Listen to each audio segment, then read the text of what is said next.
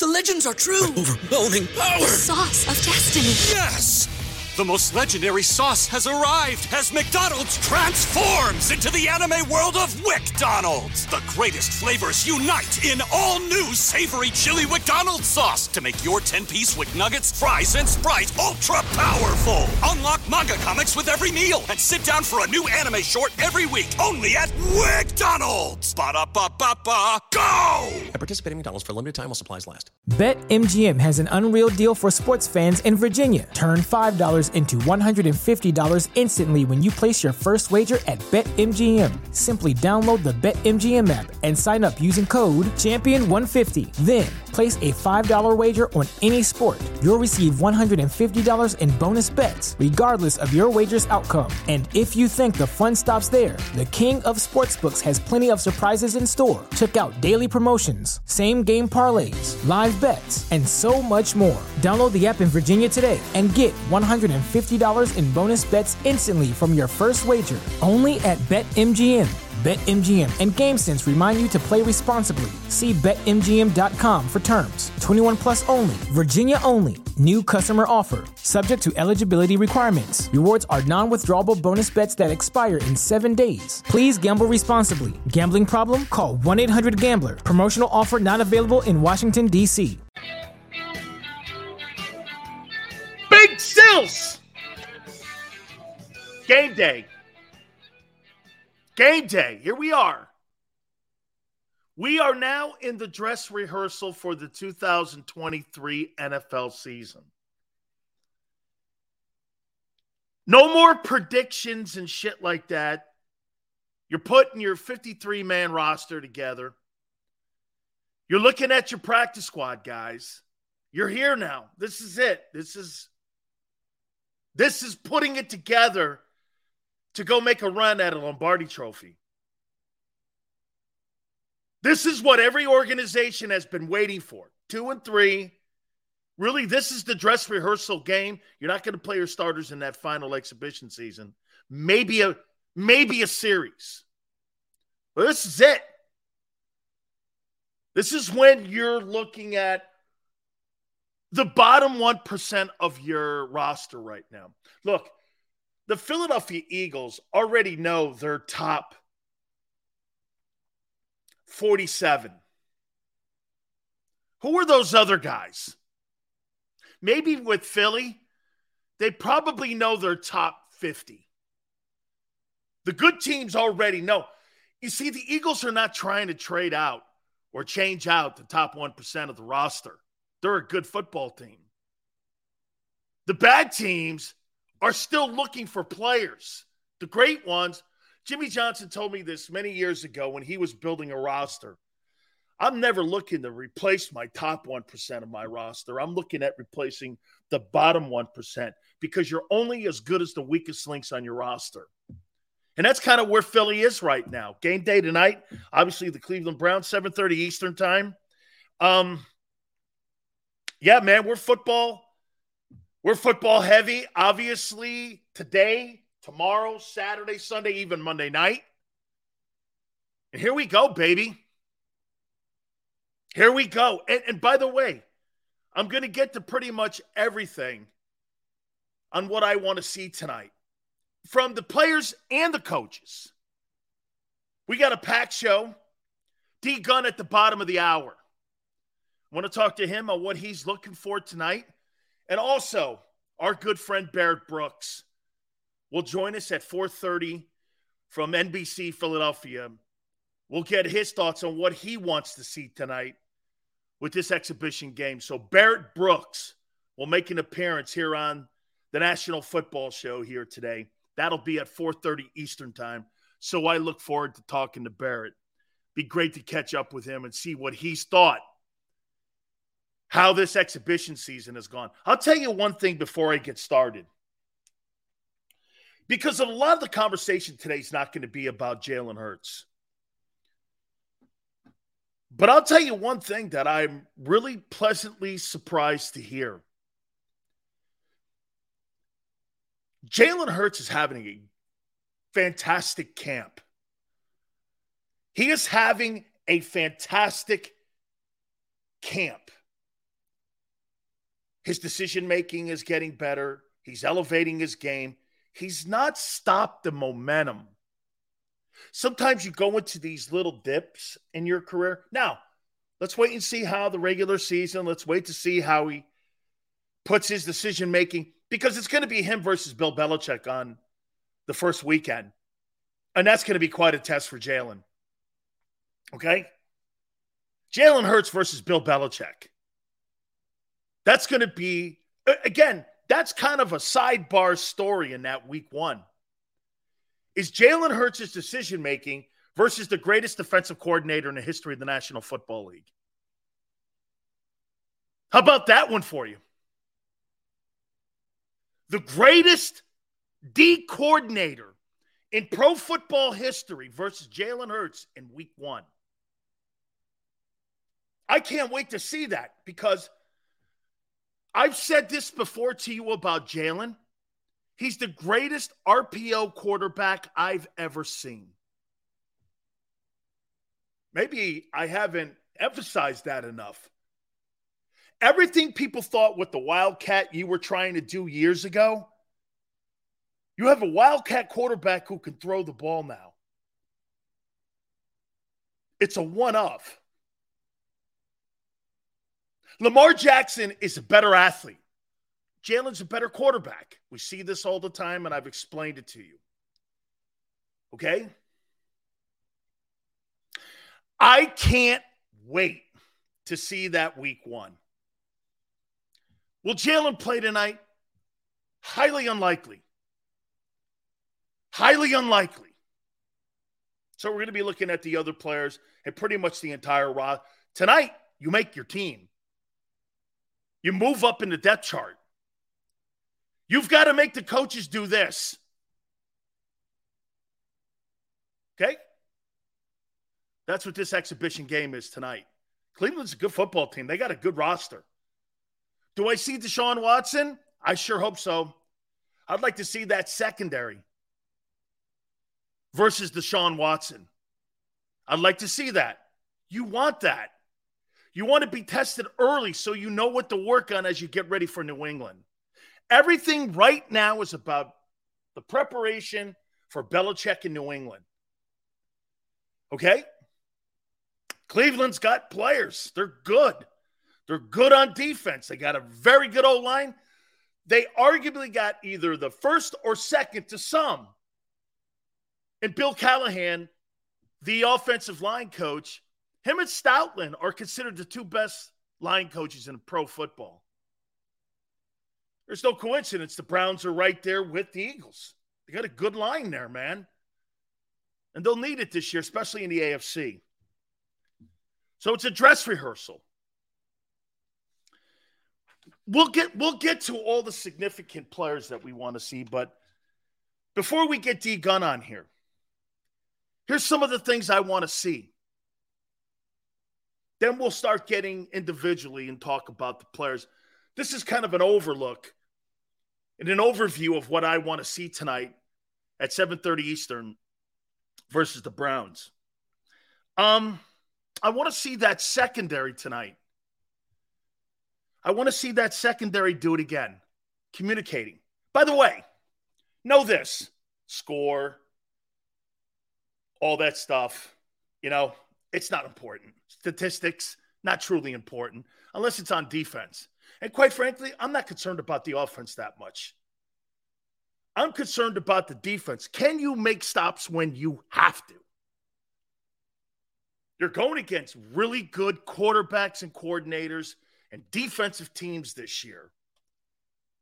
The AFC is the varsity, the NFC is the JV. However, that being said, I'm not telling you or subject or, or or throwing this out to you that the Eagles could not compete in the AFC. They could, obviously.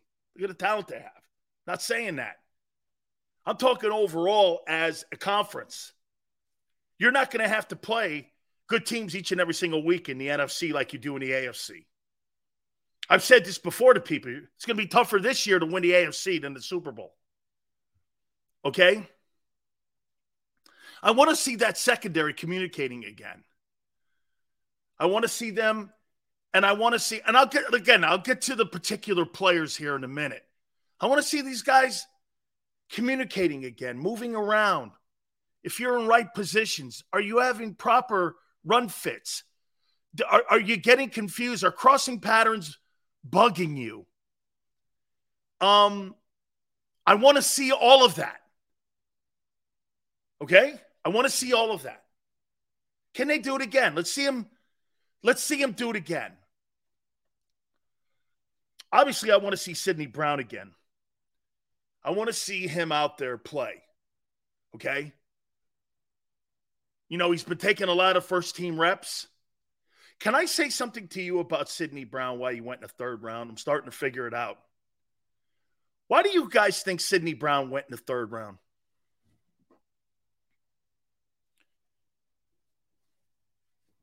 Why do you guys think Sydney Brown went in the third round?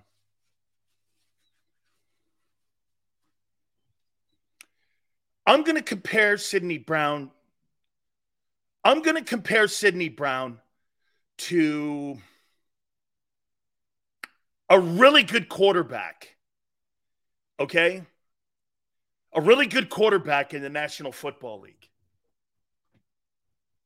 I'm going to real I'm going to compare him. Um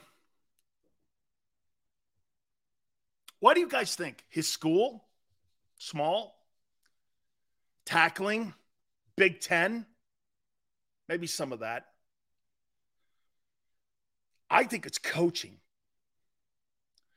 Watching the Eagles move him around and the way the Eagles are playing him, they didn't do any of that with him at Illinois. They he he doesn't look like the evaluation charts that he had on him when he was in college. He does not look like that guy. He's a different player. No, it's not tackling. It's because I don't think he got good coaching at Illinois. And I'm not talking Lovie, I'm talking about the new coaching staff that took over. Here, and I'll give you an example of that. You look at Josh Allen at Wyoming. You think Josh Allen got great coaching at Wyoming? He had a decent junior year. Senior year, there was less talent. The coach never had an above 500 record. He came out and everyone was putting the, the, the tag on him that he was a project. Well, he wasn't a project. Josh Allen's a great quarterback in this league. Massive potential. He got better coaching with McDermott and Brian Daboll. Sydney's getting better coaching. They're putting him in better positions to succeed. And so what that what does that mean? That means you're not putting all your expertise and all your skill sets on tape. Some of the things that he's doing now, he never did at Illinois. I never saw some of this stuff. Running through tackles, moving him around a little more, giving him a little more freedom out there in the secondary to move around. Um, his energy level, he doesn't look like the same guy at Illinois. I think the school held him back. And I think with and I think everyone looked at Witherspoon and they looked at Devon Witherspoon and went, that's the better player. Oh, I don't know that yet. I don't know that. Because what I'm getting with him, I'm getting a sense that, holy shit, man, this guy's getting better coaching. It, it's evident when you watch him in practice and when you watch him go through his progressions when he's in the secondary, you see he's getting better coaching. Dude, you got Sean Desai and you got Matt Patricia. Matt Patricia has coached Stephon Gilmore and Darrelle Revis. How are you not getting better with that? How are you not getting better? So, all of you guys who hated Matt Patricia as a coach, his influence is already on Sydney Brown.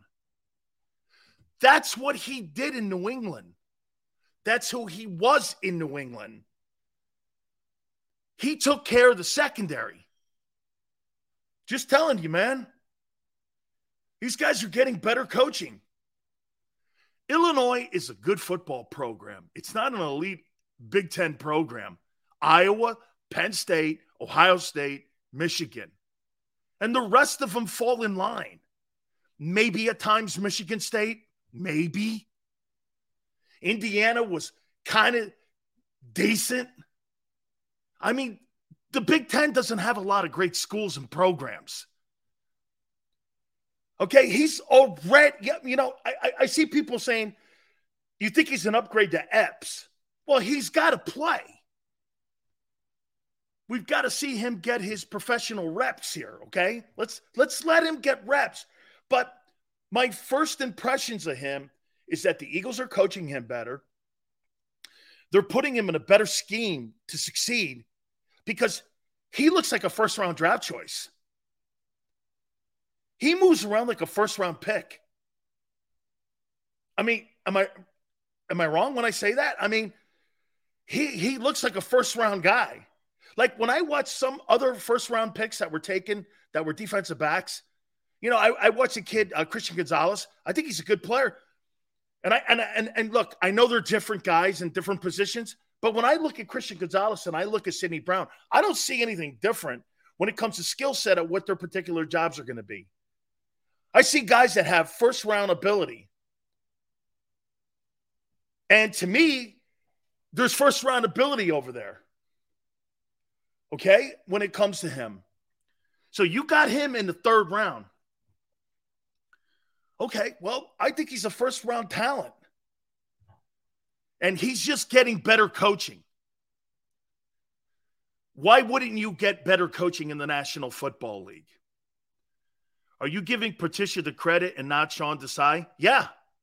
What would Sean Desai know about coaching defensive backs? Give me one guy he's coached that was decent. Yeah. Name me one guy Sean Desai's coach. I'll give you three or four that Patricia's coached in the NFL. Why? Just because him and Slade didn't get along? He did develop the NFL Defensive Player of the Year at corner and Stephon Gilmore. Yes, he did. Okay? He didn't develop Khalil Mack. Khalil Mack was a Raider already. He developed Khalil Mack. What are you high? Oh, he developed him in his one year as a coordinator in Chicago. You might want to go Vic Fangio. Sean Desai had an impact on Khalil Mack's career. Really? I'll, I, I disagree with that. so wait, Micah goes Roquan Smith. First off, he's not a corner. First off, he's not a corner. Listen, try it. Might help you out a little bit when you're putting a take out there. Might help you out. Brisker, who's that? Eddie Jackson, who's that? Next to Darrelle Revis? It's Stephon Gilmore? Who's who are those players? You're out of your mind. He was a coordinator one year, and you think he had an impact on a guy's development and even Roquan Smith. Give me a break. Matt Patricia's got three Super Bowls to his name and 17 years working with Belichick. I'm not debating this shit. Let me move on. Too many idiots in here again today on game day. Let's make it good. Obviously, you want to see Nakobe Dean. Let me throw this at you here. How about this? Sills tripping. Eddie Jackson is high level, higher level than Stephon Gilmore and Darrelle Revis. What? And one, dude, he was a coordinator one year. He developed nothing. Then why did they fire him? If he was so good in Chicago, why didn't they retain him? He went to Seattle. Give me a break, guy. Anyway, here's a statement for you. I'm more impressed with Sydney Brown and how he looks as a football player in his short time with the Eagles than anything that Kobe Dean has done since he's been here over a year and a half. I'm more impressed with Sydney Brown. Nakobe Dean has done doo doo in over a year and a half with the team. Let's see what he can do. I'm starting to see Sydney Brown, and I'm pretty impressed with him. I look at Nakobe Dean. What's he done in a year and a half? Run down on a few special teams plays, 34 insignificant snaps. I don't know. I mean, how come I'm more impressed with Sydney Brown?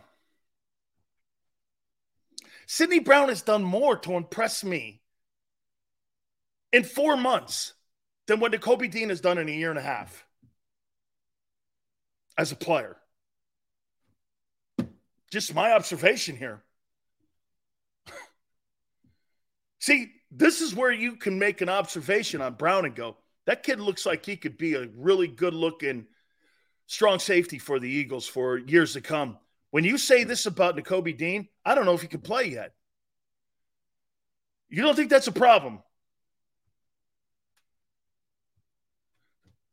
11, 11 17 doesn't think that that's a fair statement. You're not impressed with Sydney Brown? What's the one thing that's impressed you about Nakobe Dean so far? Name me one. One thing. I like the way Sydney Brown runs through tackles and the way he hits people. I like the way he moves around and communicates. I like his attitude. I like the whole thing. Now I think he's just got to go out and get reps. Here's what I say about Dean. I don't know. I don't know. What up, maniac? I just said it. Again, try listening. Dean is good. I don't know that yet. I look at Brown, I I'm seeing good. See, look at that. You can't admit that. That Brown's been more impressive in 4 months than what Dean has been as a player. Dude, even backups look like certain guys. How many times were people saying this about Patrick Mahomes playing behind Alex Smith? Hey, you got to see this guy the Chiefs have that's playing behind Smith. This guy's insane. I mean, look at look at Jalen Carter. Four plays, people are going berserk. Then you watch him in one-on-ones against the Browns guys, and everyone's going, "Holy shit, this guy's really you got Fletcher Cox saying he should have been the first pick in the draft. Fletcher Cox, a borderline Hall of Famer, going, that guy should have been the first pick in the draft. And he was a high pick. I don't hear anybody talking like that about Dean. He's not had a good camp, he's had no camp. Hey, but I'm going to do something here. I think we all agreed the other day on the Kobe. Show me why tonight they're so convinced you're the guy. And I'll go, okay, there it is. And I'll agree with you. Okay? I'll agree with you. Nobody thinks Dean is a star yet. I never said he was. I never said Sydney Brown's a star. I never said that. I said he was a good looking player. He's a good looking football player. Okay?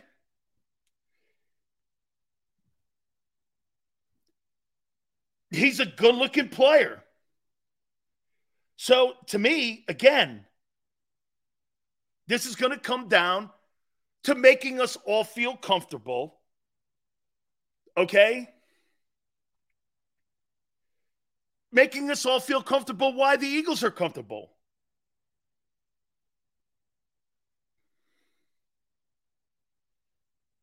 Simple as that. Um, and again, I'm not saying he can't play. I haven't seen it yet. I've seen more with Brown. I've seen more with Brown and his ability and his ceiling than I have with Nakobe. Let's move on. Um, I'd like to see the rotate. Dean has been excellent in street clothes. That's pretty accurate, Ace. You know what I'd like to see tonight? Carter, Davis, Milton, Williams. I like to see that rotation, how it looks. I'd like to see him against the run. Let me see how they're going to use that rotation. D Gun's going to join us at the bottom of the hour. Like to see how that how they're going to how they're going to put that rotation together. Well, Jordan Davis is a sub. He's not a starter. So he better get his ass out there and play. He better show us he can play. Because so far, it's been spotty. He is not a three down D lineman, and I want to see him in action. It's time. And, and, and you guys are going to go like, listen, he was spotty. And the Eagles didn't trust him. So they went and got Sue and Linval Joseph. Why do you, if, if he was so dominant last year, why did they get those two guys? Wasn't all on Fletcher. He barely played after that. Who's the number three receiver tonight? Who's going to really rear their head? Are they going to hand that job to Quez again? I guess so. Of all the players on the field, Quez has been handed a position. Okay? He's been handed a job. The running back rotation, I don't really need to see too much of Swift. I don't want to get that guy banged up at all. Okay?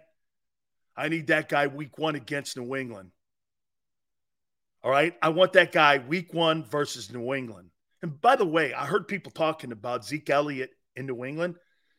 Zeke Elliott has not been signed by the Patriots to be their frontline running back. Stevenson's their frontline running back.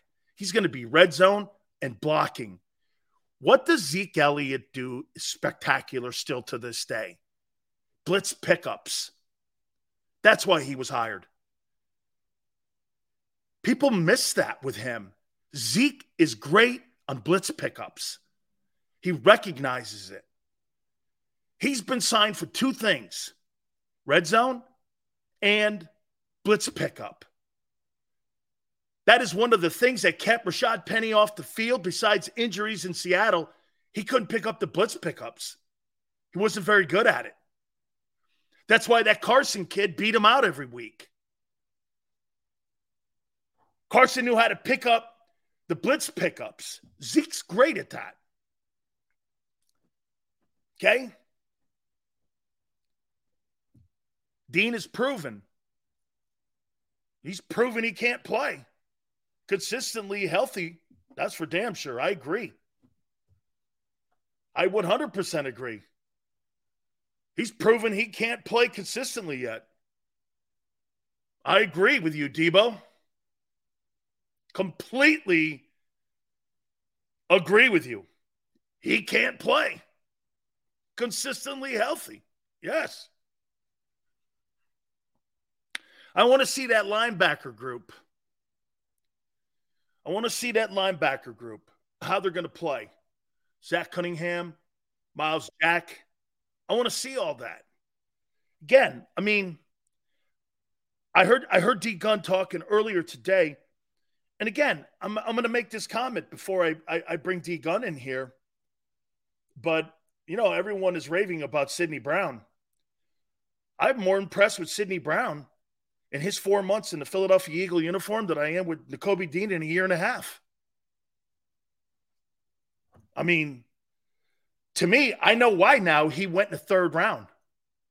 Because after Lovie left, they all talked about Devon Witherspoon as the better DB.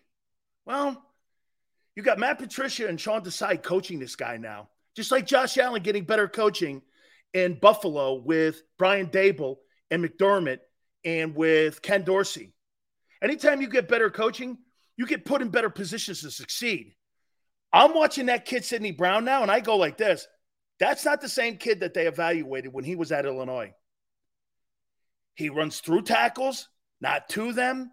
He does things that he didn't do in that Illinois system with the new coach, the kid that the guy that came down from Wisconsin.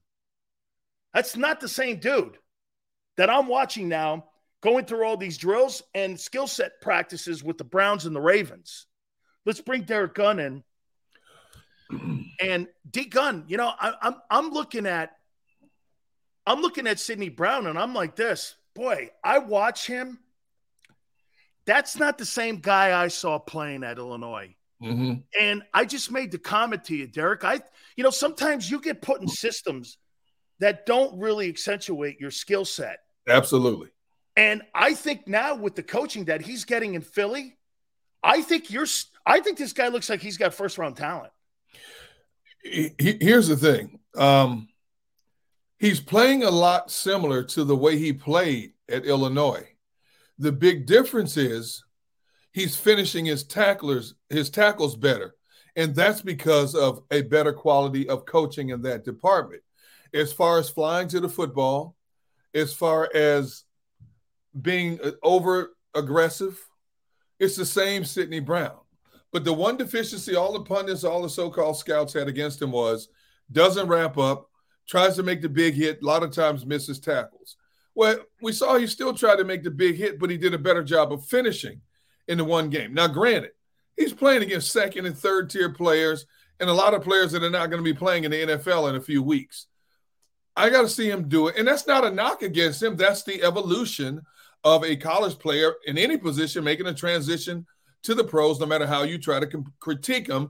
They're always going to be critiqued against a certain group of players that are already established. It's a natural progression. But I like what he's I've seen of him so far. It's not tentative. Um, he didn't think too much. See, uh, when you play that back end position, as you know, it's a thinking man's game also. And if you stand flat footed one second too long and think you're not in the right position, you miss a certain angle of coverage, or a, a, player who's as fast, if not faster than you in many cases, is by you before you get to him because you were hesitant in, in terms of what you're going to do. But Sydney Brown is, is not just trying to make this roster, he's sending a message. I'm here to play now, not waiting the wings for somebody else to allow me to play. You know, Derek, I think when you got corners like the Eagles do, that you're allowed to bring that safety position along more. And like you said, you know, look, De- Devon Witherspoon is a fine ball player, but he's not James Bradberry and Darius Slay. And when you're in a position to be able to be a little bit more of a freelance player and you feel more comfortable because you got more quality players around you and more quality coaching around you, that's going to bring the best out of you, I've always thought. And when you got a front four like they have and the potential in the front four yes. what that's why I think you're seeing that safety position. And I love what you said on Monday of, of, of this week when you came out and you went, man, I'll tell you what, that's secondary better than I thought. And to me, Matt Patricia, Sean Desai, let's not forget something about um, Patricia. He coached Stephon Gilmore. Yes. He coached Darrelle Revis. He is a man cover guy. He's all that. Yep. And I think you're seeing the influence of all of that with Vic Fangio, with Desai in Chicago. It, it just seems to me these guys, that secondary is coming along quicker than I thought it was going to come along. I, I, agree. And when you look at the way this team is is is constructed, young players come in here at most positions and don't have to hit the ground running, being the man right away because of the wealth of experience they have in front of them. You look at how many teams that draft players and expect them to come in and contribute right away, and there's a there's a certain amount of pressure put upon them that causes them to be fearful at times, you know, because they don't want to make a mistake, you know. Uh, but here, you've got a group of players you can learn from in the classroom, and a group of players out in the field that when you make mistakes in practice, they're, they're, this org, Eagles organization, I've always said, even back to the Andy Reid tenure, they're very good about getting players who are willing to nurture other players. You played the game a lot longer than I did. There are a lot of selfish players in this game. Players that are concerned about two things my stats, my money. Hey, I had to do it the hard way, let him do it the hard way. That's not the Eagles' way of doing things. The established players, once they've made their money, hey, look, if as long as I'm here, I'm trying to get us better as a unit. We want to be relevant late into the season. not just a 16 or 17 game season, but late into the season. And that baton is continuously passed on. And so you see the Slaves and the Bradberries and all these guys go out of their way to help teach these young guys. Say, look, we need you to get this sooner rather than later because we came within three points of winning the Super Bowl. And you were here because the organization feels you can help us fill some gaps that we lost and yet and yet not be a complete deficit to the overall picture of what we're trying to accomplish.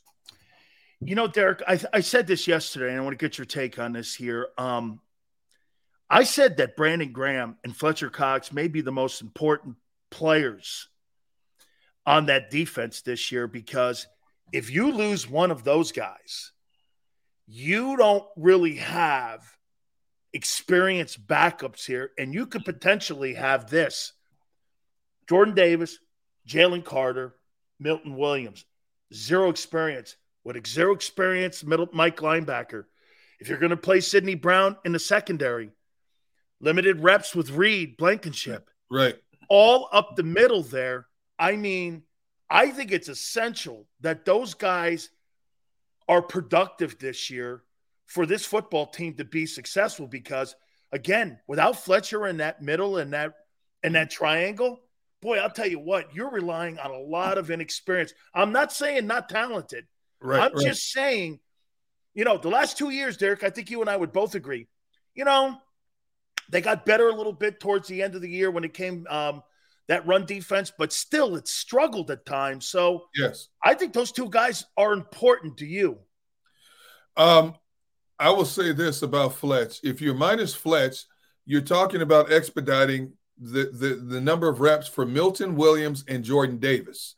I, I I'm not at the point where Jordan Davis is a three down player yet. Right. But I do think Milton Williams, Jalen Carter, Jordan Davis is great energy, great girth, great speed in that Bermuda Triangle of tackles there.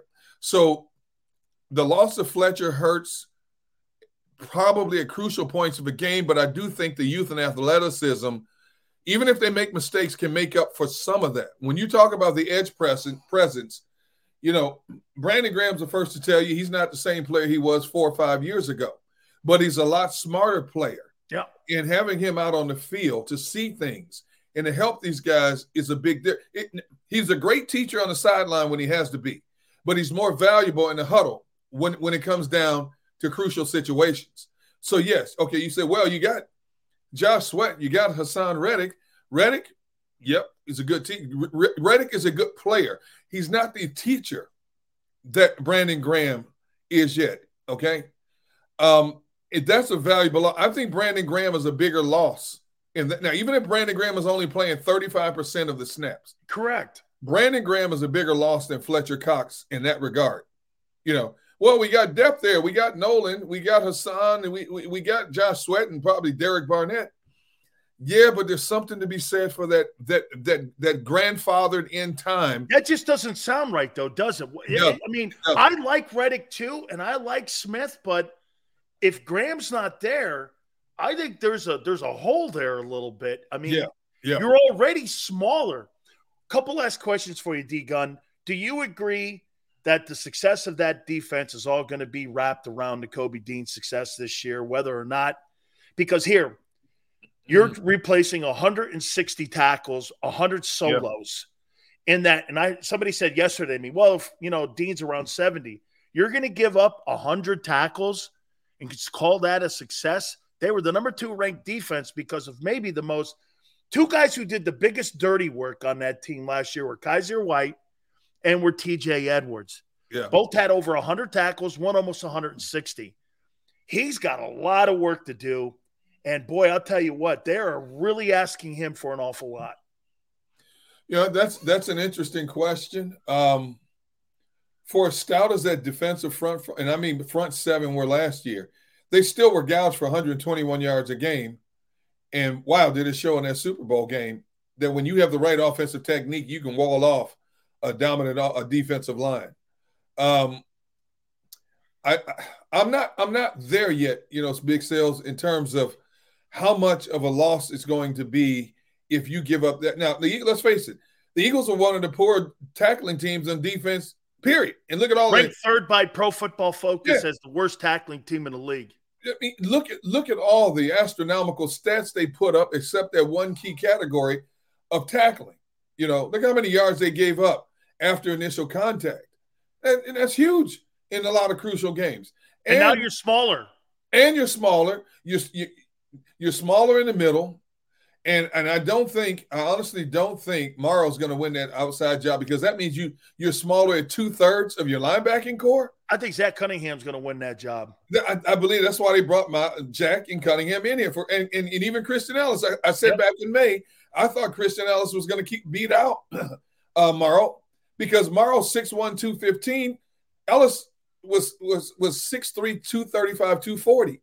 You got to have somebody be able to come up and impact those tackles and guards pulling on those run outside run plays. I don't think Morrow's that guy. Well, Morrow had 108 tackles in Chicago. He had 11 tackles behind the line of scrimmage. How many tackles did he make after the line of scrimmage? I want to know how many tackles. See, a lot of times those tackles are deceiving. How he many was on the tackles did 31st ranked, worst ranked defense in the NFL. So that means he's making a lot of tackles five, six yards He's downfield. chasing. There you go. So I, I've, I've got to be. I've got to take the wait and see approach with Dean because he's such an unknown commodity.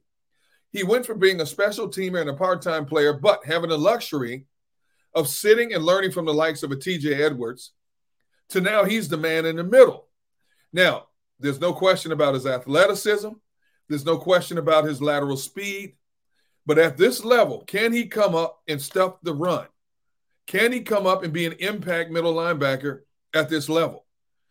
We won't know that until three or four games into the season. You can't judge it by the first game, and, and people are going to say, wow, he's the it fact. You can't judge it by the first game because everybody's going to scheme him different. Three games are trends. That's, in my opinion, you look at three games. Three to five games. Yeah, somewhere near first quarter poll of the season, first four games. That's when you kind of get a sense of who a guy is and what his ceiling is going to be. And then as a player, usually it's three years. Yeah. That's why, Exactly. Gun, the average playing time for an NFL player is three years. They determine whether or not you're going to be a long time guy or a short term guy. One last question for you. Yep. Um, Marcus Mariota, Matt Ryan, or Nick Foles? Who would you want to have behind Jalen Hurts as your backup quarterback? I was, I, I'd say Matt Ryan. I, I would pick Matt Ryan. You know, you know, people say, well, Matt Ryan never won anything, but Matt Ryan was a smart quarterback, and he was got an MVP. Yeah, and he got stuck in a bad situation in Indy. I mean, that, that was just a mess in Indy. You didn't have your you didn't have your returning rushing leader. You know, you had nothing to throw to there except Pittman, and he's okay. He's nothing not special. But I'd take I'd take Matt, Matty Ice in a minute. You know, when you put you stack him up with those three. Don't get me wrong, I love Nick Foles. I know Nick Foles. You know, I consider him a friend. Um, I love him. But in terms of running this particular type of offense, um, and, and, and, and visualizing and executing to the nth second, I would definitely say Matty Ice. Yes. Absolutely. By the way, our boy B Brooks is coming on at 4:30. So Oh, I'm, gonna make sure I, I'm gonna make sure I get the second best griller of all time.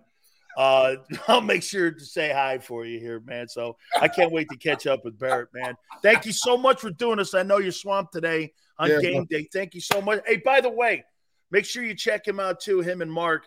Hey, man, you do shows with the weirdest eating people I've ever heard in my Thank you. life. I mean, Thank these you. guys are like four year olds.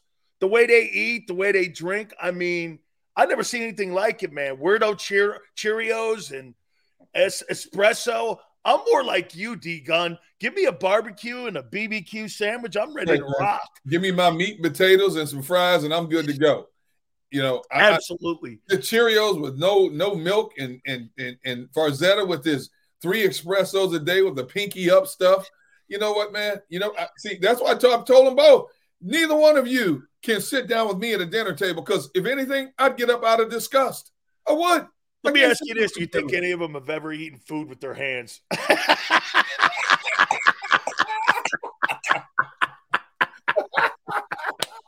Thank you, D. God love you, man. I appreciate you doing this. Likewise, brother. You have a good show. You got it, man. Don't forget to catch D Gun out too in the post game talking Eagles right here on JAKIB Sports too. So we really appreciate you guys doing that. All right, hit the like button here. I threw that off of Derek here. Um, So tonight, think about it. Mariota, want to see him in the two hole here.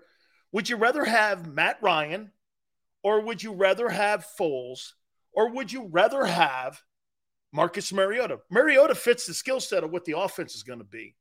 Can you imagine Jalen Hurts going over to the sidelines, talking to Brian Johnson and Matt Ryan? What do you see? Matt Ryan's an NFL MVP. And by the way, for anyone to say that quarterbacks failed in Indianapolis, that's not an indictment on the players any longer. That's an indictment on Jim Irsay. Jim Irsay is the reason that the Colts fumble the ball every year. They're the reason they don't get it right. Look, I know the sentimental favorite would be Nick Foles, but I want to have Jalen going over to the sidelines with a guy who's not a cult figure in Philadelphia and a guy who was a former NFL MVP who helped take a team to a Super Bowl.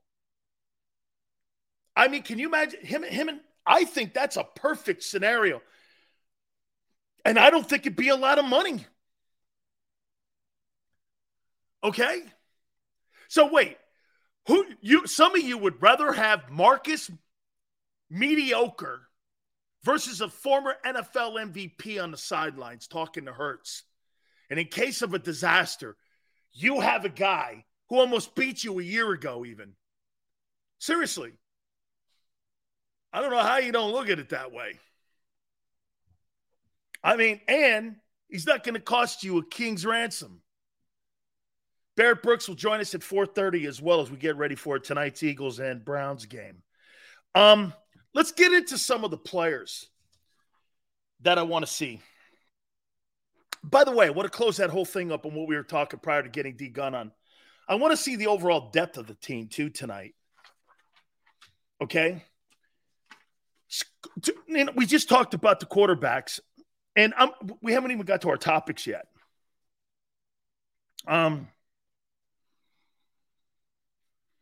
you know, I will get to one of the topics here. I'll do the coaches now. Here's what I want to see tonight from the coaches.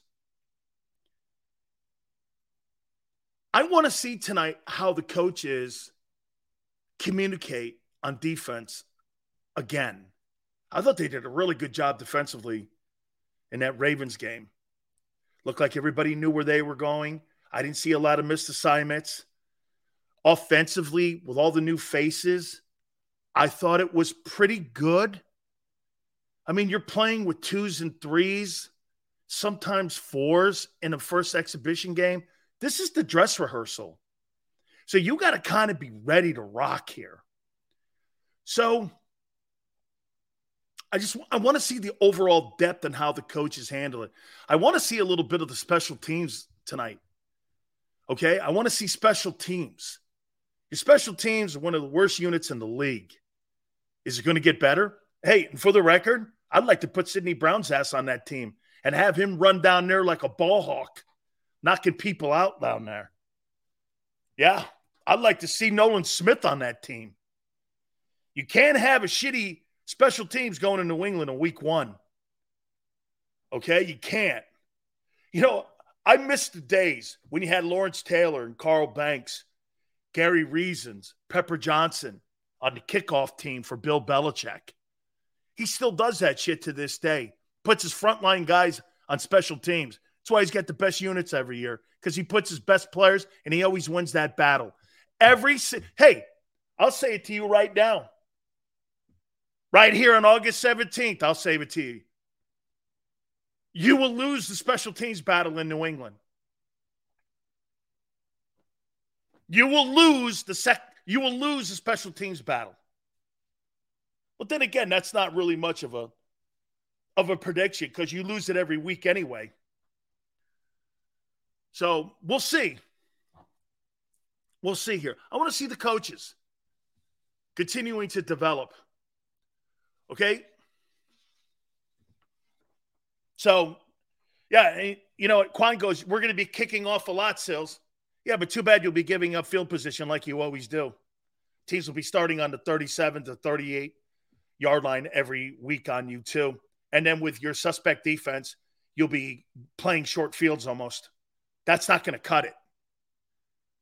That's not going to cut it. You'll be kicking off and can't cover. I mean, let's not forget the Green Bay game. I mean, you can't cover. And get this this is not an opinion. You can't cover. And last year you had the second rate defense. This year you don't. Okay?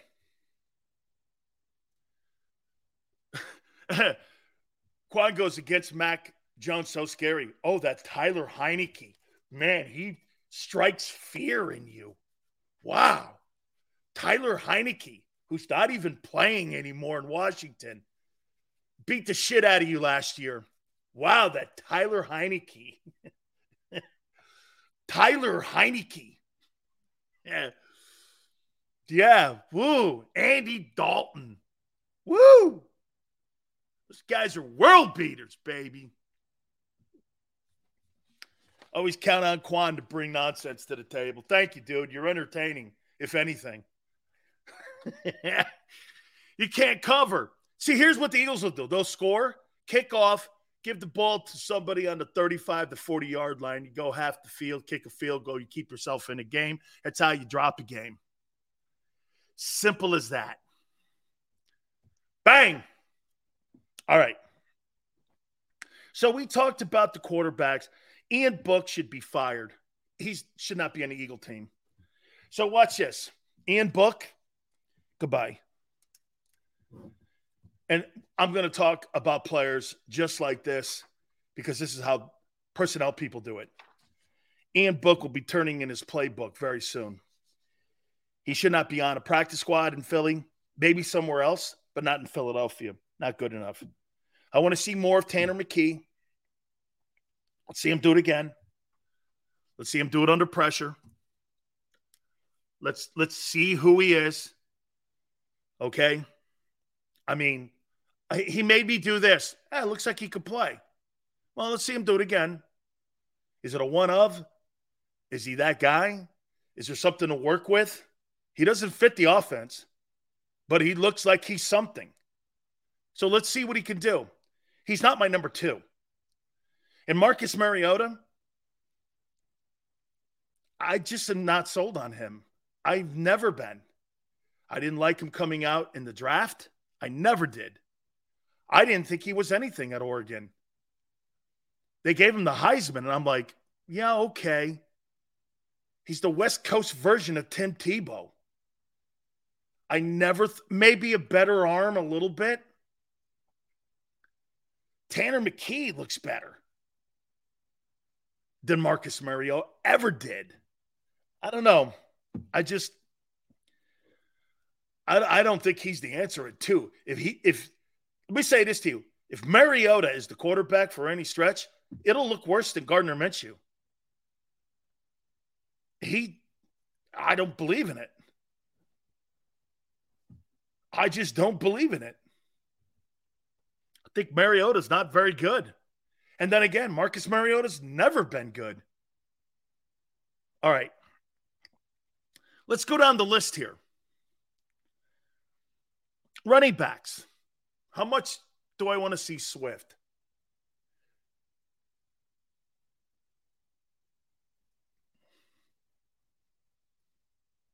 I'd want to see Swift more with McKee than Mariota. Maybe 20 plays, 15 plays. And maybe maybe 10 to 15. I don't want to go 20. That's too many. 15 to 20.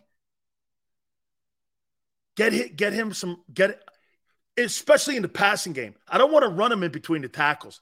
I don't need to see D'Andre Swift running in between the tackles. That's not what I.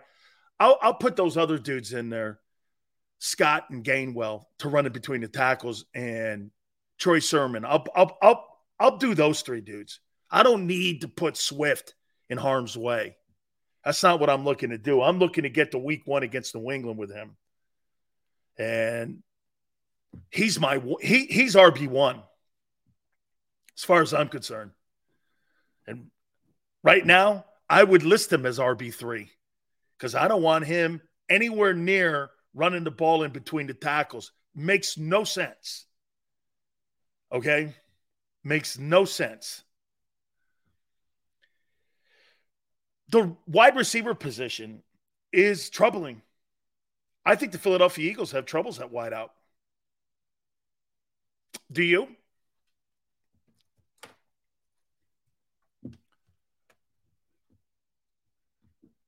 Do people think the Eagles have problems at wideout?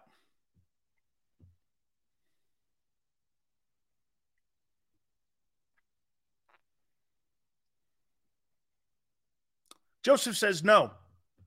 Okay. So, Joseph, you lose DeVonta Smith or you lose A.J. Brown. You comfortable with DeVonta Smith and Quez? I don't think Penny will make the team too slow. Ah, Jameson, he'll probably make it. Are you high? I said your wide receiver group. Once again, a group doesn't make two. That's a couple. Listen to my words. How is your wide receiver core? And I'll show you another position on your team where you're strong. You lose one of those wideouts, you got a mediocre wide receiver core. Right now, with the two dudes, they're elite two dudes. You don't have an elite and a good group. Actually, the Cowboys have a better group. Brandin Cooks, CeeDee Lamb. They got the other kid that's a pretty good player who's better than Quez. The Cowboys have a better group. You have better, you have two better players. That's a fact. But as a group, they could sustain the war and the war of attrition. You can't there. Hey, you don't want to hear that. But injuries in this sport, ask Haason Reddick, are part of the game. Freak ones, stupid ones. Happens. You're not going to be as healthy as you were a year ago. You are not. And you hope you don't get hurt at a position you're not deep at. You're not deep at wideout. The kid from Atlanta could be decent. I'd like to see him. Gary Ward. What's Devin Allen doing on the team? What's he doing there? I mean, is he on special teams or some shit? What's what's he doing? If we lose Brown and Smith, the receiving room is screwed. That's tone. That's a fact. You lose one of those guys, your boat's taking on massive water. Dude, then you'll start look get this. Then you'll start looking like some of the other teams around the league that don't have you'll look like the Giants. You'll look like the Giants wide receiving room. Only better because you'll have DeVonta or AJ. Hey, and for the record, what did AJ ever do in Tennessee by himself? You don't think him coming to Philadelphia and having DeVonta on the other side helps?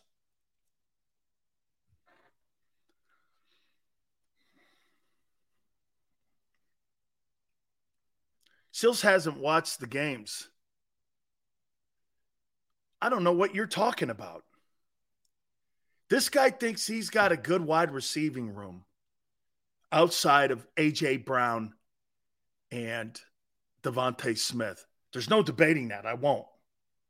And I won't go back and forth on that because you do not. Quez Watkins is not. If you're counting on Quez Watkins as your three guy, you're you're you're sorely in trouble. He's a marshmallow. He's a marshmallow.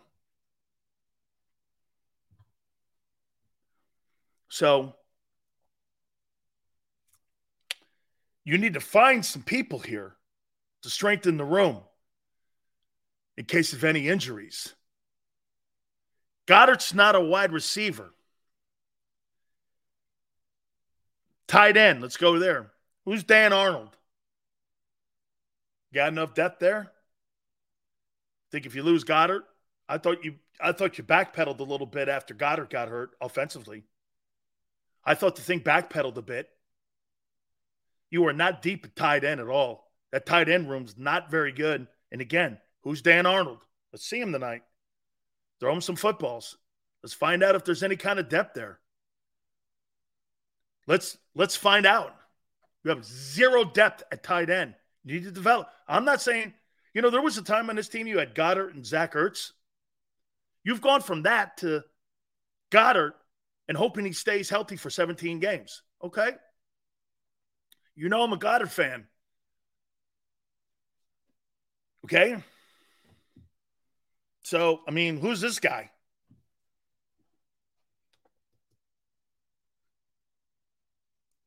Hey, Seals, listen to this. Between Smith, Brown, and Goedert, they accounted for 76% of Jalen Hurts' targets.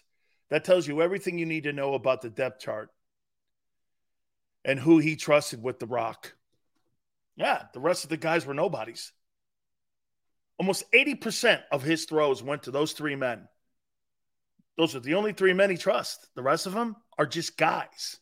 You're not deep at skilled positions. Not saying there's a lot of teams in the league that are. But you're relying on three people. Three people you're relying on not to get hurt. Actually, four, the quarterback, too. Okay? The chat loves stats so damn much. Throw that stat in her face. That's tone. 80% of his targets went to three dudes, and the rest of these guys were bums. Bums. Okay? Again, Jalen needs all these players to move the chains. That includes running backs, tight ends, and wide receivers. Wow. 80% went to three dudes. There's a stat for you guys. Take home and talk to your boys when you're on your super chat or you're on your like group text when you're sitting around in a circle jerk talking to one another. Julio said that there's three dudes, 80%. That's not true. That's a lie. okay. Left guard. Um Opeta, I'd like to see him play a little bit. I actually like him. Hey, by the way, I think the depth on your O line, okay, I think I think your I think your your group on your O line is really coming along. Is that a shocker? Probably not. Right? Is that a shocker? It's probably not a shocker because Jeff Stoutland's there. I want to see Josh Sills, Tyler Steen at right guard. I actually like Josh. I think he's a good player. Now, watch this. Here's your depth Josh Sills, Tyler Steen, Dennis Kelly, and Jack Driscoll. How do I feel about that depth? Dude, I think this guy Steen could start on 65% of the teams in the National Football League right now. And he's going to be a backup. Jack Driscoll could be a swing guy almost at every position except for center in your old line. I love him. Look, is he the best tackle? No. Is he the best guard? No. But can he play all positions? Yeah. It's the best Swiss Army knife you have in the league. It's great. This kid Steen could play right tackle and right guard. Name a team that deep out of position, and I'll wait. That's not the point. Jalen Hurts needs those guys if you're going to go to the Super Bowl. If you lose one of those wideouts, you're not going. He's not going to throw for 4,700 yards.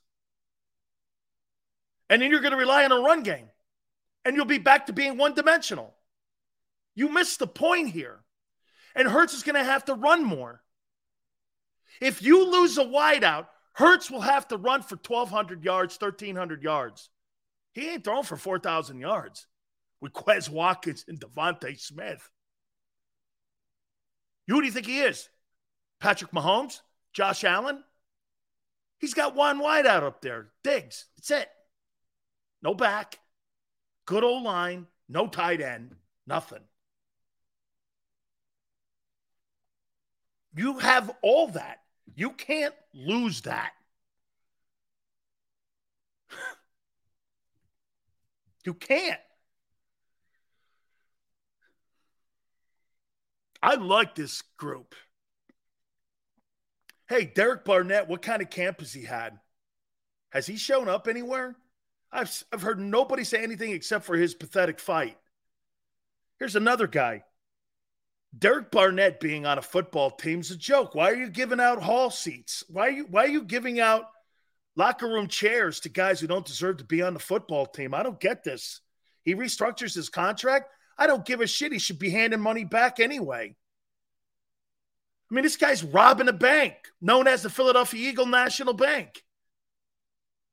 This guy's pathetic. He will let you down. He has no he has no discipline. I don't want a guy like that on my team. The only thing that's for sure is that he's not disciplined. Why is he there? Let me guess. Because Howie drafted him high. Okay? I want to see Nolan Smith. How are you going to play him? How are you going to play him? K'Von Wallace. Hey, by the way, this Greedy Williams kid, is he a player? Is he anything? What is he? Who is he? I'm going to reset this. Okay. And by the way, there's no shade on Jalen. But if you lose one of those wideouts, he couldn't throw for 4,000 yards and stay healthy with AJ and DeVonta Goedert on the roster. What are you going to do with Quez and DeVonta as your guys? And that's it. And broken down backs. You think he'll stay healthier or not? Again, this tonight is about developing the guys underneath. I started the program out, didn't I, Tone? By saying that Hurts has had a spectacular camp. Spectacular camp. Don't go crazy with me here. Barrett Brooks, hour number two at 4:30 Eastern.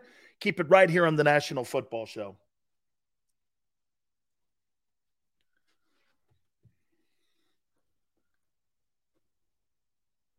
Tone, I'll tell you what. Tone, let me do this before we take the time out here. Let's do this here.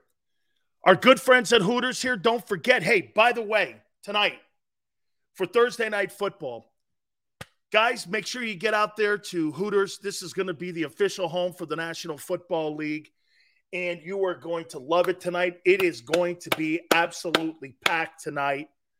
People are going to absolutely love it here when you go over to the Hooters and King of Prussia.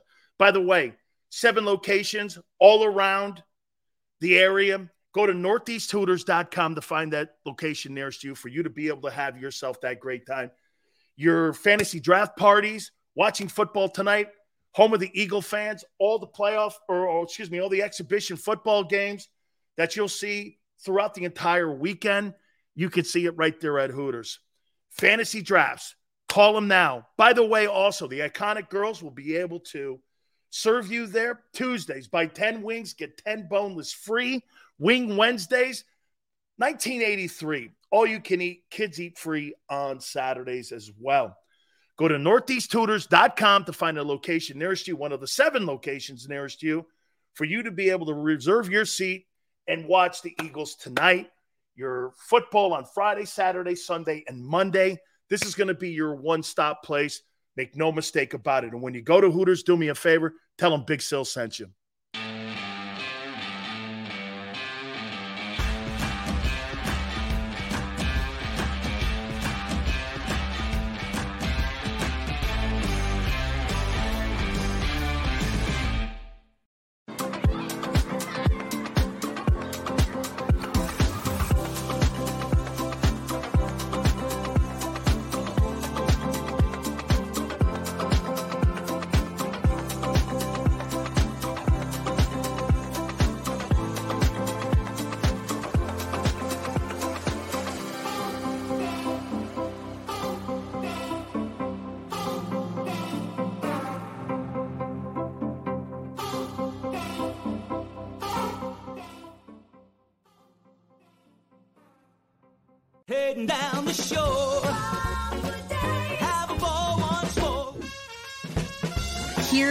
Imaginations run wild and time stands still.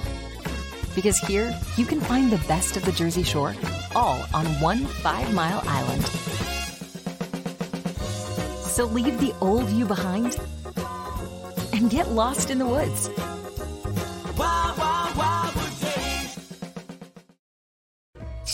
And save in southeastern PA and Delaware with Colony Pools this football season and let the experts close your pool with a custom Merlin safety cover in green for the birds. And if you join our Winter Watch team, we'll give you another 20% off and Colony Pools will handle it all.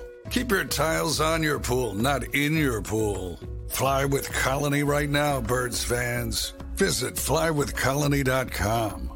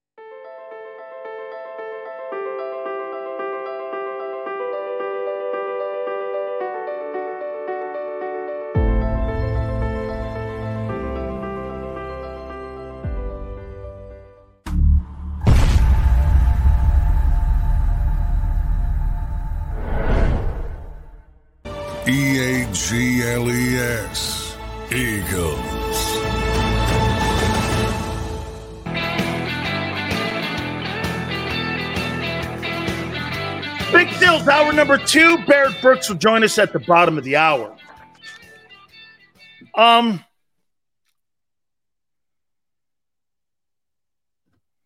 I, I the injury to Haason Reddick is what on a scale of one to ten? Okay, on a scale of one to ten.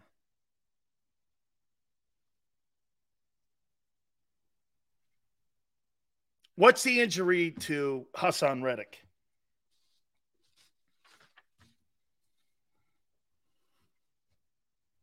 A one? It's a thumb injury, by the way. It's a thumb injury. And they're saying he should be ready by the start of the season versus New England. What's good, brother? Appreciate you coming aboard. I knew he was going to whine about Reddick. This guy's a mind reader now. Why don't you pick me some Powerball numbers?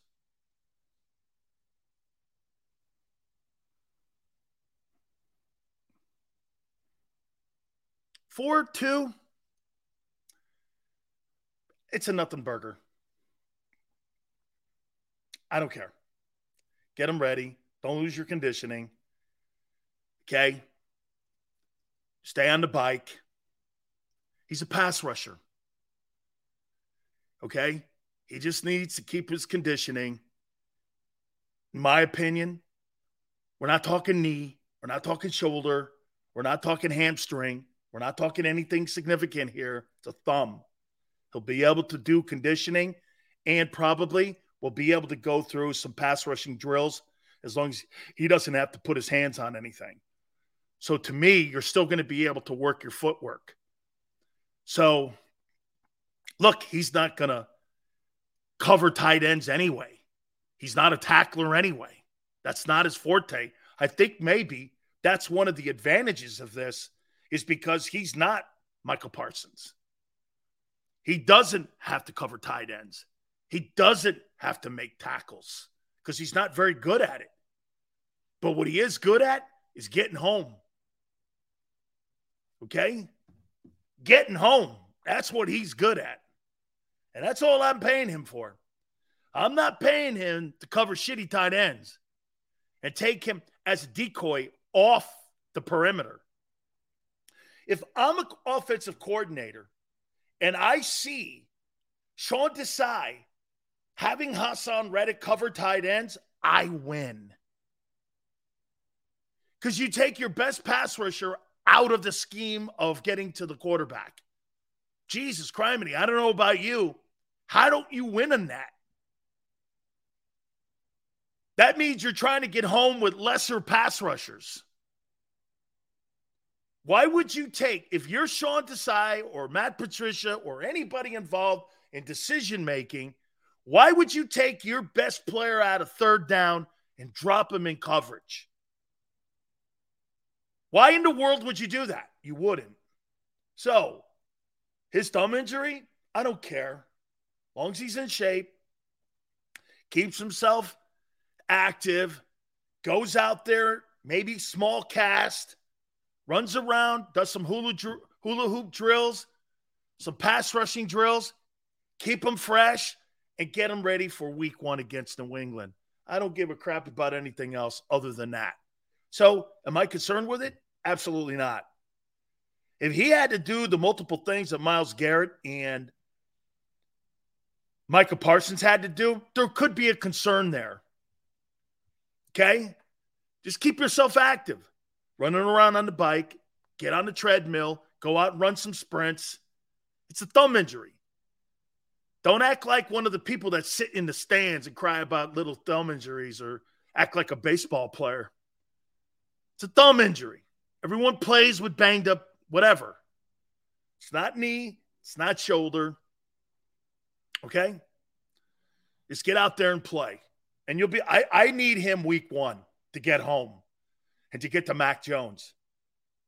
I don't need anything. I mean, if it was a knee injury, I'd be massively concerned because then you're talking about Nolan Smith and a bunch of guys that don't have experience and an undisciplined football player and Derek Barnett taking over.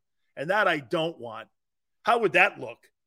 An undisciplined Derek Barnett out there, two guys who don't have a lot of experience at your tackle position, your Mike linebacker with zero um, experience, and your safety position still has to get reps. That's not something I want to go to a football game with. Coordinators today will attack every one of those guys. That's what they do. They attack the new guys. Hey, by the way, as much as we like Sydney Brown, he will be the number one target in the secondary when they see him there. As much as we like him, until he proves otherwise. That's the way it works.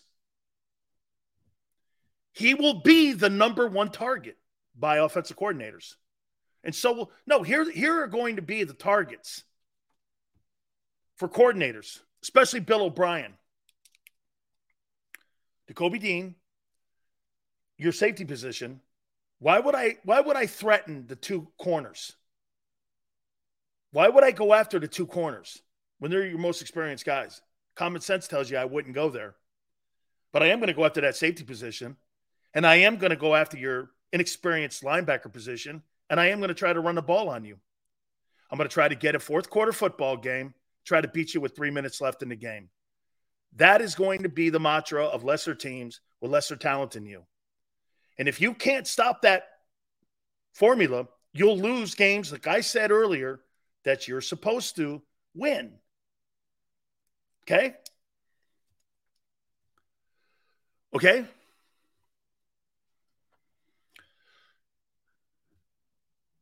So to me, once again, Nakobe Dean is going to win by smarts not physicality. Well, how can you win by smarts when you're not practicing? How, how is that possible? Physicality. When you haven't proven you could stay healthy. I said this to you when I opened the show. I'm more impressed with Sydney Brown and what he's shown me so far in skill set than Nakobe Dean in a year and a half. And one more thing to be fair to Dean. I want to know why you're so comfortable, Philadelphia Eagle front office. Please show me tonight. I can't wait. I cannot wait to see why you're so confident because I haven't in a year and a half. I see why you drafted Sydney Brown. I see why you took Jalen Carter. So far, to me, last two years in your draft, here's how I look at it. Jordan Davis, I don't know. I could seesaw on him, see what he does. Dean, I don't know what he is. Brown, I like it. Jurgens, I like it. Steen, like it. Carter, love it. Brown, love it. It's not an indictment on who they are as players yet because you got to wait and see who they are here. But I can tell you this I'm coming from a better place with Brown, Carter, Nolan Smith. I think he was more of a project. This is why I, I looked at him. And by the way, Barrett Brooks will join us at the bottom of the hour. Yeah, it's not here. Here, so everyone knows, and and Barrett knows this. Take three years. You get you get an assessment of what a guy is. Takes you about three years for him to form his identity. Okay? Three games, you're to see kind of how he plays this year. And then you're hoping he puts tape together back to back to back. Okay? And that's kind of what we're where we're going here. So I mean, like I don't want to see a ton of penning. Boy, I really like your. Hey, do you think you're more, you're deeper this year than you were a year ago with Andre Dillard? Ah, Seumalo, man. You know what, though? I forgot about this. Am I wrong? Hey, Tone, am I wrong about this? But was there a small battle in camp between Jack Driscoll and Isaac Seumalo for the right guard position last year? Was was was there like was there kind of like a, like a pseudo battle, like a small one last year for that right guard position? I I I I thought I remembered that there was kind of like some sort of like you know they they like but the Seumalo ended up winning the job and he just went on and really had a great year. And that's why he's in Pittsburgh now with big money. Because again, look what they were trying to do. They were trying to put Jack Driscoll in that position to beat out Seumalo. Why? Because they knew they were going to let Seumalo walk last fall. But they knew they were going to let him walk. There was a small battle. Howie was trying to replace him. Then they realized Seumalo's just better. And he is better. That's how you end up. That's how you end up replacing guys that you know you're gonna see. Howie was looking last year down the line. Well, we're gonna have to get rid of Seumalo because we're not gonna pay twenty million dollars. I'm paying Dickerson 20 million, not him. Okay. I always wondered if I'm irrationally optimistic about Dean, but I strongly feel confident. Dog, okay.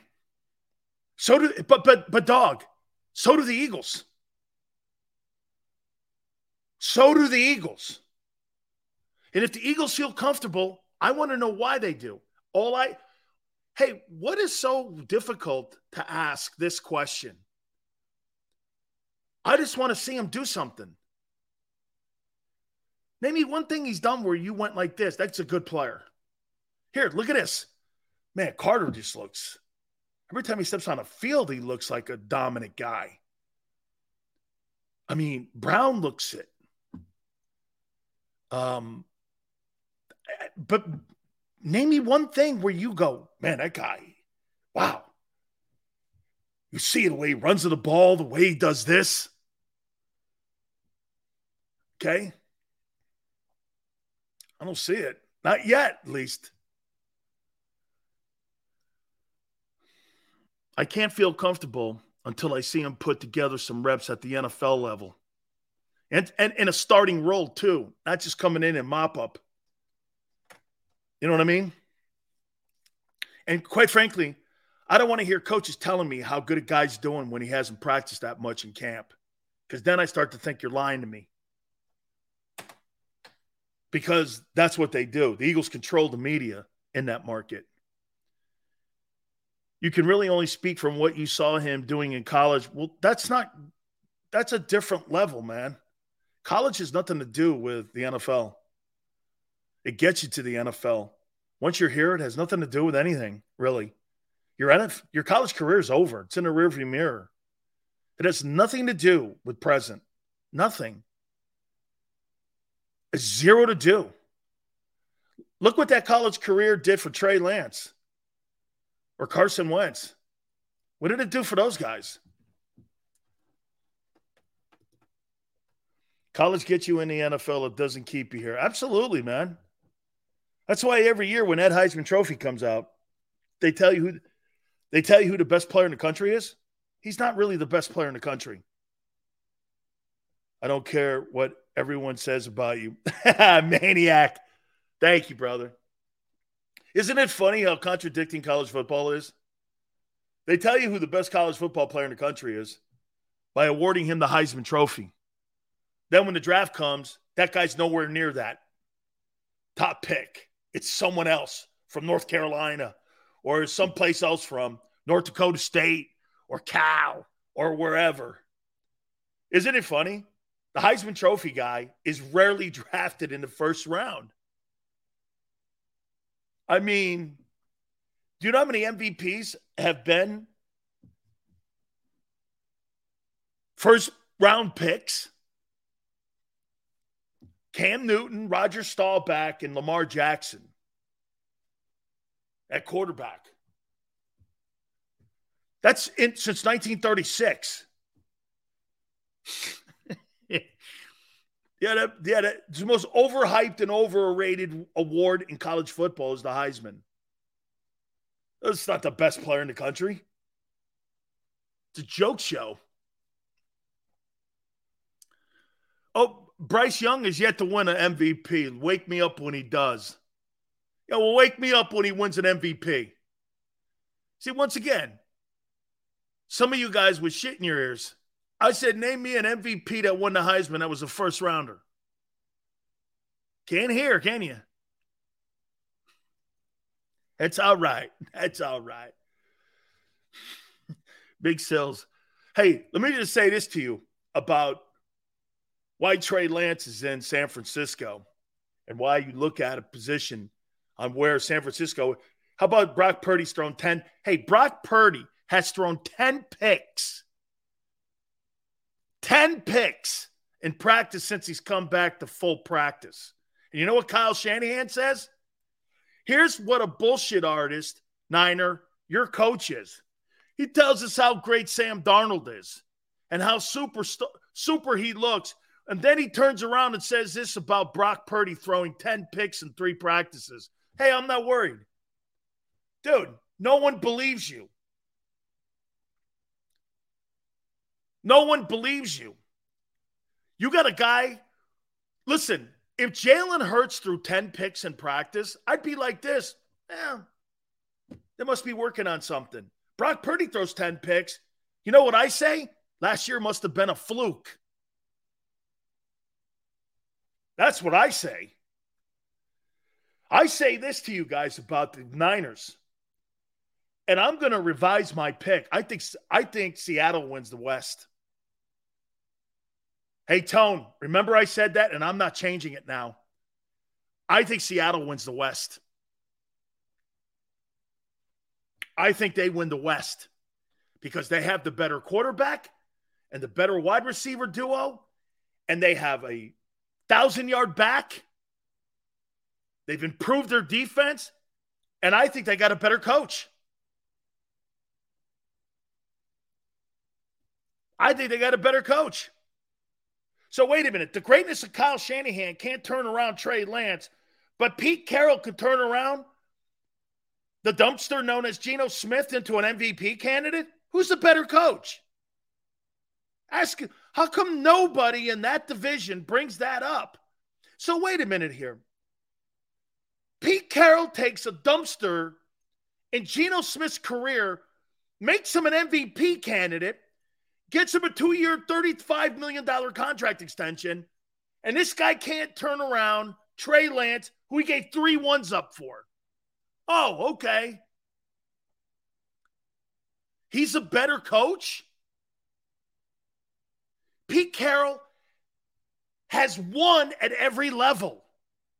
He's one of a handful of coaches that has won at the college and NFL level. What's Kyle Shanahan done? What has Kyle Shithand done? Name me. Blown a lead in a Super Bowl, gets his quarterbacks killed. I'm sorry. I think that guy lives off his last name, and it's nepotism. He's a good coach, but he ain't what they, he ain't Mike Shanahan. You know that movie Ford versus Ferrari? When Enzo Ferrari goes like this, and make sure you tell him this. okay? He, he he ain't Henry Ford. He's Henry Ford III. Let me say one more time. So Pete Carroll takes that dumpster. I'm going to do this before I get my boy Barrett on. So Pete Carroll takes that dumpster fire and Geno Smith turns his career around, turns him into an MVP. But Kyle Shanahan is now he can't turn Trey Lance into a good quarterback. Gave up three ones for the guy, and I'm supposed to believe that Kyle Shanahan's a better coach than Pete Carroll. The Seahawks win the West. Okay, let's go to my guy, man. I miss this dude. so much, man. It is Barrett Brooks. He joins us now. BetMGM has an unreal deal for sports fans in Virginia. Turn $5 into $150 instantly when you place your first wager at BetMGM. Simply download the BetMGM app and sign up using code Champion150. Then place a $5 wager on any sport. You'll receive $150 in bonus bets, regardless of your wager's outcome. And if you think the fun stops there, the King of Sportsbooks has plenty of surprises in store. Check out daily promotions, same game parlays, live bets, and so much more. Download the app in Virginia today and get $150 in bonus bets instantly from your first wager only at BetMGM. BetMGM and GameSense remind you to play responsibly. See BetMGM.com for terms. 21 plus only, Virginia only. New customer offer, subject to eligibility requirements. Rewards are non withdrawable bonus bets that expire in seven days. Please gamble responsibly. Gambling problem? Call 1 800 Gambler. Promotional offer not available in Washington, D.C. Say goodbye to your credit card rewards. Greedy corporate mega stores, led by Walmart and Target, are pushing for a law in Congress to take away your hard earned cash back and travel points to line their pockets. The Durbin Marshall credit card bill would enact harmful credit card routing mandates that would end credit card rewards as we know it. If you love your credit card rewards, tell your lawmakers hands off my rewards. Tell them to oppose the Durbin Marshall credit card bill. Too, man. I miss you too, bro. How's it going, man? Dude, absolutely. NBC Philadelphia, make sure you catch Barrett, man, as he covers the Eagles like nobody else, and he gives it to you straight, just like everyone else again, too, here. Barrett, I'll tell you what, man. Um, give give me what you want to see tonight. Um, versus the Browns. Would you agree? You and I used to play between four and five exhibition games. Now it's cut down to three. This is kind of the dress rehearsal, right? It is, you know, because I, I doubt. No, it's not. I doubt. I know no Eagles starters will play next week for sure. It's just how the league is now, and I can't say that it's soft because at this point we had 22 starters uh, play in in the Super Bowl that started the year off for the Eagles. So I can't do anything but just agree upon what they've been doing. So at this point, I want to see the defensive side of the ball. Number one, I want to see Nakobe Dean go out there and start and play. That's my biggest thing right now. My biggest thing, I want to see Nakobe Dean play. I got a lot of faith in him. I believe in his ability to be a starter. Um, how good of a starter, we'll see. But that's what I want to see, man. You know, I want to see how he works because he got some great guys in front of him. Some great guys in front of him. And and that was what makes a middle linebacker, the guys in front of him. So he has an opportunity to be pretty good.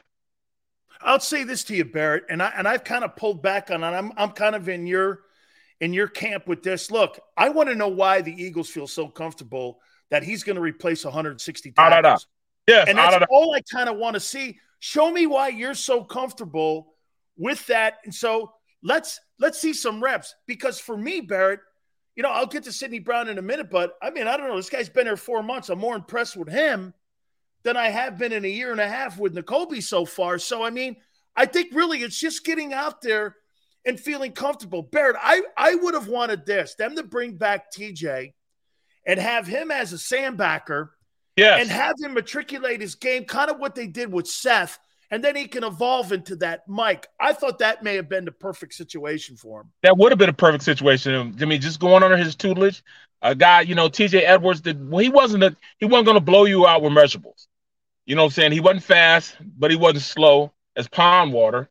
But he was there to make a play. He got himself better. He redefined his body. He went out there and showed and proved that he's an, um, a starting linebacker in the league. And put, you know, Nakobe beside him and learn the game. You know, he's fast enough to play. He's he's good enough to play. Now they put themselves in a position where they had to go out and get two uh two other linebackers, you know. So I mean, they had to go get Cunningham. They had to get uh, Myles. So that makes me believe that all right, there wasn't a lot of of, of trust in that linebacking um that meeting room. You know what I'm saying? But I know you said Brown, and I know we're gonna talk about him in a minute, man. But I he's shown me something, man. He's shown me. I'll tell something. you what, Barrett. I said this to open the show about him, and you know everyone was talking about Devon Witherspoon, and I like him too. He's one of my favorite players. However, you know when Lovie didn't coach him his senior year, and the guy from Wisconsin came down, I went like this, and you have said this numerous times to me about schemes. Sometimes your skill set's not accentuated with good coaching, and to me, when I look at Sydney Brown, I'm like, the shit he's doing right now with the Eagles, he didn't do that on tape at Illinois. He's running through tackles, he's getting folks on the ground. Now, the corners he's playing with, plus he's got Patricia Desai. You're playing with better people, you're in a better situation, just like Josh Allen, Barrett. I mean, Wyoming, you really think he was going to get great coaching there? When he goes to Buffalo, all of a sudden he gets Brian Daboll, he's got Dorsey, he's got you know, he's got all those good coaches up there. So to me, this guy looks like he's a first round talent because he's being put in a better position to succeed. Am I right when I'm saying that? Bro, when I was watching Derek Witherspoon, I kept seeing this kid number 30 flash in Yes, front of me. Yes, sir. Like, who, who is this? Who's this safety we're talking about? We're not even talking about him. We're talking about Devon Witherspoon. I'm looking at this say he keeps jumping out at me. And the more and more I look at him, and the more and more I, I look at how he plays, I've, I, I I tell people this, and I don't hope I hope people don't just take it and run with it like I'm saying he's going to be uh, a, a, um, a Hall of Famer. But I was with two great players in the infancy of their career before they were Hall of Famers, and I was with Brian Dawkins and Troy Polamalu. And I remember certain characteristics in the games they played and how they played the game. Everything was full speed. He wanted to take take your head off on every single play. They ran and produced every single time they were given an opportunity. I see them same characteristics in this kid, uh, Brown. The same exact characteristics. This kid will be special. Once given the opportunity to be a starter, he'll be special. He might not start this year because I tell you what, I know you don't like K'Von Wallace, but K'Von Wallace is showing me something, man, that towards the end of the year and what he's done in camp, he's deserving of being a starter. I do like the talent they got there. Now, they believe in those safety position guys. You know why? Because they haven't brought anybody else in. They didn't believe in the linebacker position. They brought somebody in. They have yet to bring in a safety uh, to, to to to really um, go for that position. That's because they like K'Von and they like Sydney Brown a lot, and they like Terrell also, Terrell Edmunds also. I'm doing something here that I've got to do. I didn't, I haven't told Barrett this yet, but I'm going to bow to him here. And Jeff McLane, I'll tell you something, dude. I went back and watched. I said, "What's this? What's Barrett talking about?" So I go back and I go like this. I watched CJ Gardner Johnson last year. I can't tell you how many missed fits, Yes. running around, getting turned around. And I said this I go, you know what? Barrett's right. This guy had a fluke year. You know how a guy sometimes is in the right spot at the right time with great people around you? I got to tell you, man, I, I he was so bad and getting people on the ground and run fits. That get this, that kid Edmonds might actually be an upgrade. He gets turned around a little bit in pass coverage, but in the run game, he knows what he's doing when it comes to run fits. And now when you add some of these other guys, I'll tell you something too, Barrett. Watching those guys in the first week against the Ravens, like you and I don't give a shit about stats or what have you. However, they were doing this, Barrett. They were communicating, they were talking, they were moving Yeah. guys around. And I was pleasantly surprised with the depth that they have back there.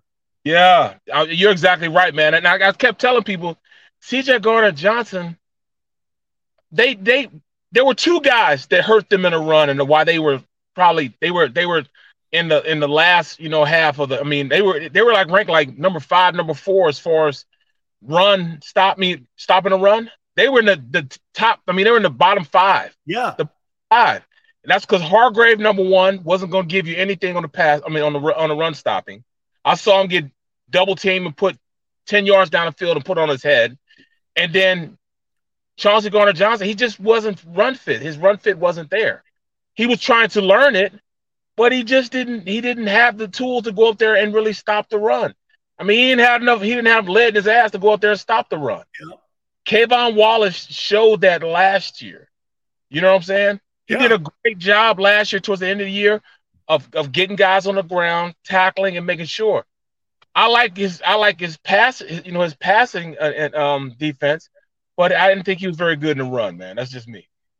couple last questions for you here. Um, you know, I, I I look at the depth and I go, Josh Sills, dude. I'll tell you this: you and me thought that this kid Tyler Steen had to be tied to a chair and had his ass whipped a little bit, but boy, I'll tell you what, he could play right tackle, right guard, and I think he could start on probably sixty percent of the teams in the National Football League.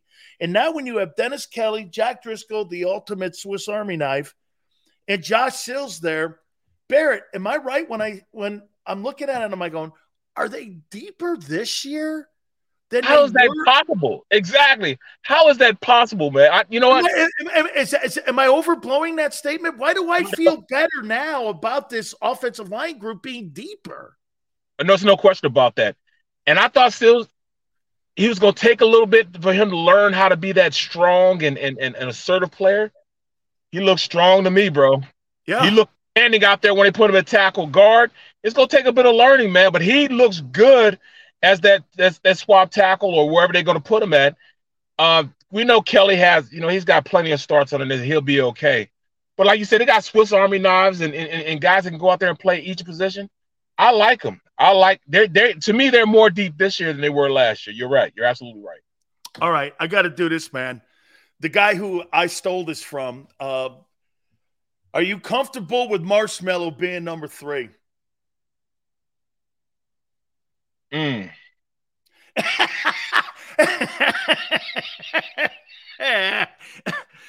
Here, here's why I say this, Barrett.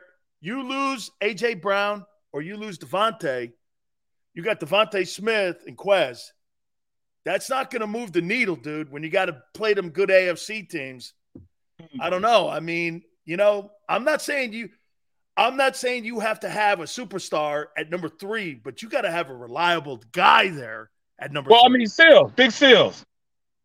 What if one of those guys? And let me. I don't want to say it, but what if that happens? I know. It's Now not you now- room. now you it's gotta be not a pushed. deep room. It's not a deep Right. room. Right. So I don't know, man. That's the only deficiency I see on the offensive side of the ball that they have is, is depth at that, and also looking at depth at receiving tight end. That's I, I brought that up too. Who's Dan Arnold, dude? I, I I mean, who is that guy? Right? I'm like this. I got one last question for you. Who would you rather have? Matt Ryan, Nick Foles, or Marcus Mariota as Nick the Foles. backup quarterback Nick, to Jalen? Nick Foles. Nick Foles. All right, man. Nick Foles, bro. That's just my pick, bro. You got to have it, man. Nick Foles. Dude, I tell you what, man. I'm going to be watching your show, man. After the, um, you, you're working tonight, correct? Yes, sir. I'm at work right now. That's why I'm sitting there, man. I had to get Big Seals in. Big Seals asked. I gotta be there. Man, that's awesome. You gotta man. be there. I'll always be there for you. Hey, by the way, man, when we come to um, when we come to Hooters, we're going to be doing a bunch of stuff at King of Prussia. I can't I- wait. You have to come up there, man. My treat when you come up. You have to come up, dude. You have to come up, please. I appreciate it, bro. I'll be there. All right. Well, I tell you what, man. I'll make sure the house it's all you can eat. Set it down together, baby. You got it, man. Thank you, Barrett. Have a great show tonight, my friend. Appreciate it, Still. Appreciate you, bro. You got it, man. That is my dear friend Barrett Brooks. I love him, his fantastic family. Absolutely great. So, again, really cool stuff. We appreciate him coming aboard with us. He wants Nick Foles. All right. He, he, he wants Nick Foles. All right. Hey, we're going to reset everything here, but don't forget, folks, I just talked about, you know, Hooters and the 35th anniversary that um 40th anniversary that they have. I mean, look, I've been involved with them for 35 years, I should say, so it's kind of an anniversary for me. But Hooters is celebrating their 40th anniversary. Ever since they opened up the doors in Clearwater, Florida, it is now expanded all over. And there's seven locations in the Northeast area. You go to northeasthooters.com. Okay. As you just heard me talk with Barrett, I'm going to be at the King of Prussia one. We're going to have a great time. I invite all of you to come up with us. Your fantasy draft parties, this is your place for you to go. Your, your football tonight, the place is packed right now. Absolutely packed. Actually, all seven are packed in the Northeast area for Eagle Ball tonight, the official home of Eagle fans. The iconic Hooter girls are going to be there to serve you. Look, Tuesdays, you buy 10 wings, right? 10 boneless wings for free. Wing Wednesdays, 1983. How's this? All you can eat, a 40 year anniversary item that we have had on that menu forever. Six items, six bucks. Fried pickles, your favorite brew. Just get to any one of the Hooters, any one of the seven locations in the Northeast area by going to northeasthooters.com for you to be able to find that local location nearest you. You can also go over to my website, at Dan Sileo Show, my Twitter site, and you'll see when we'll be in town at the King of Prussia Hooters for you to be able to come out and have a cold one with us. And when you go to Hooters, do me a favor, you tell them Big Sil sent you.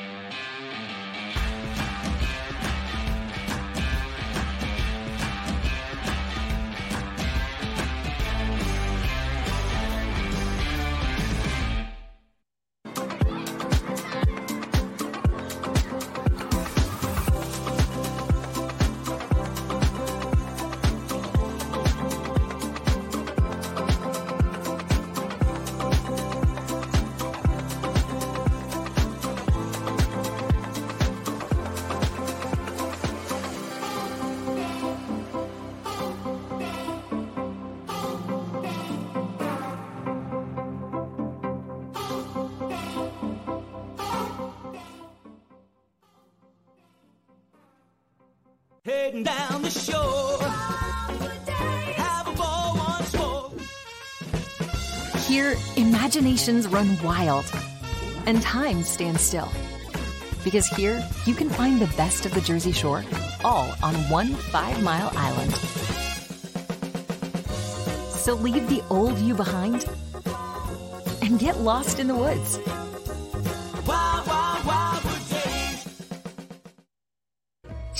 And save in southeastern PA and Delaware with Colony Pools this football season and let the experts close your pool with a custom Merlin safety cover in green for the birds. And if you join our Winter Watch team, we'll give you another 20% off and Colony Pools will handle it all. Keep your tiles on your pool, not in your pool. Fly with Colony right now, birds fans. Visit flywithcolony.com.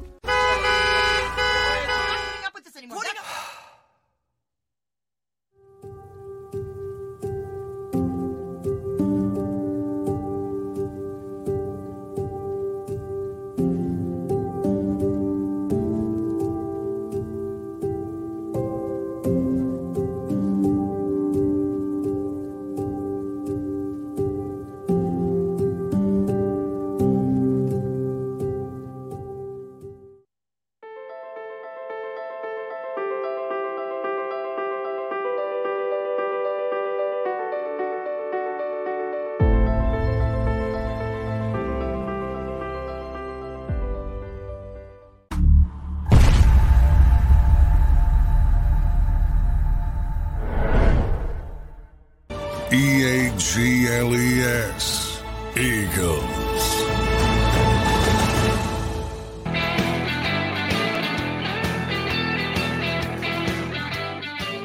Once again, you think the Niners are putting too much faith in Brock Purdy. Going to look at week two of the National Football League's dress rehearsal, as Barrett said. That'll be at the top of the hour, kind of reset some of the things we've been talking about here. Um, you think that they've been putting too much faith in Brock Purdy here? I mean, 10 picks in preseason. Is that a problem? Yeah, for a guy who hasn't proven shit yet. We're not taught. Look, here, here. We're kind of giving Russell Wilson the benefit of the doubt in Denver, right? Because he's Russell Wilson. You, you're going to do this. You know, look, do I think he shot? I don't know. I'm kind of leaning there, but I'm still going to give it to him the first half of the season to see where he is. Hey, if he turns it around, we'll go, that was just a stupid year for him. Players have bad years. We see that with everyone. Everybody in the NFL has a, unless you're Tom Brady, has a bad year. Everyone does. And so you go like, well, you know, it was just a bad year. You know, there was a lot of turmoil in the front office in Seattle. Seattle didn't want him around. They wanted to get him out of there anyway. So you're going to kind of give him the benefit. Plus, he's Russell Wilson. Brock Purdy is a nobody. He's a nobody. And get this to use a to use a statement that many people use and a cliche that many people use, the bullets aren't even real now, and he's throwing 10 picks. I mean, look, I give Dak more leeway than I do Brock Purdy. Brock Purdy has done nothing for me to sit here and go, oh no, I completely am confident in him.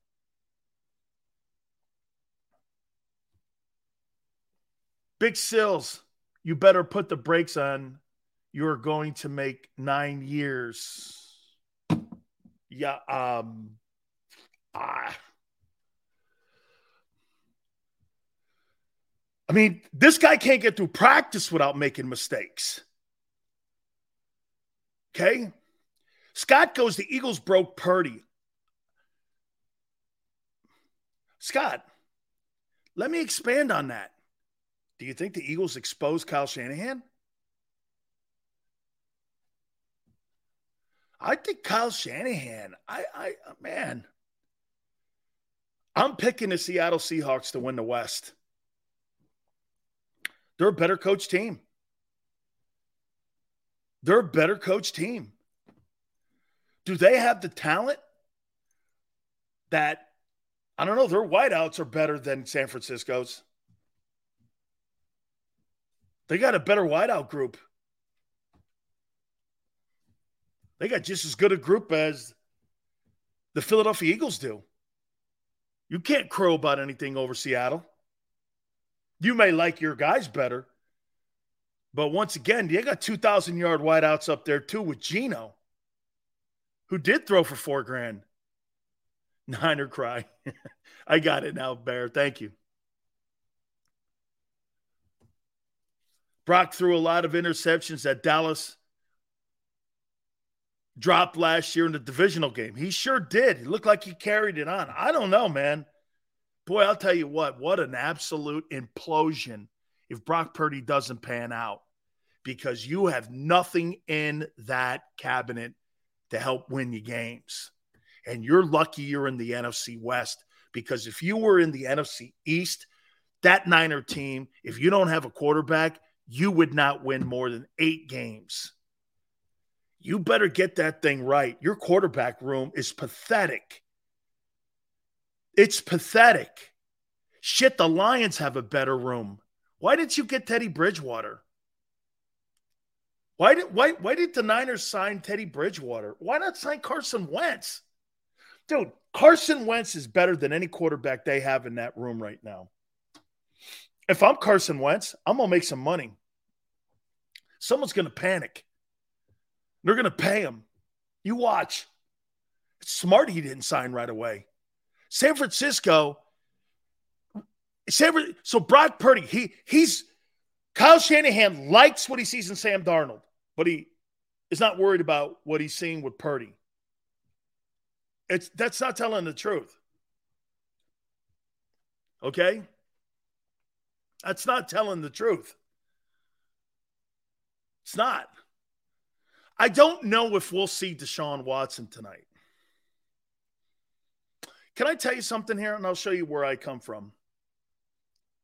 I'm hoping Deshaun Watson starts winning on and off the field. I believe in redemption. I know some of you pretend you do, but you don't. I believe in redemption.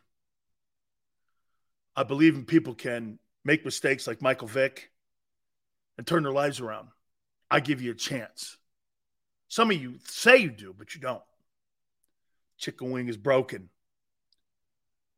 So either you believe in rehabilitation or you don't. You can't have it where you believe for one guy and not another guy. Either you believe it or you don't.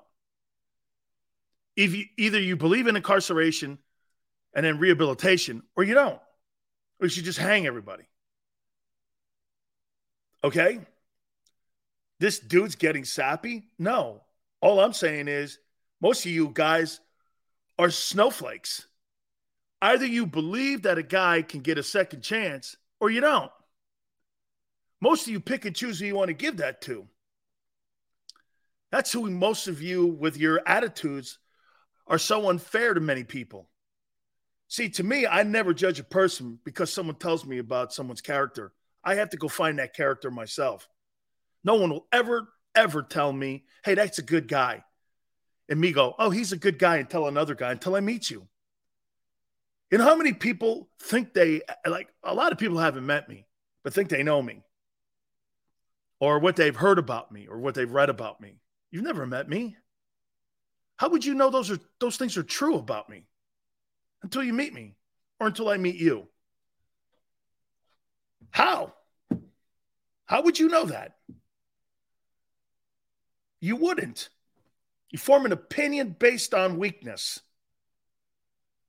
That's why, to me, a guy like Deshaun Watson, I'm from 35,000 feet. I don't know him from a can of paint. I don't know if he's a good dude or not a good dude, but I do believe in rehabilitation.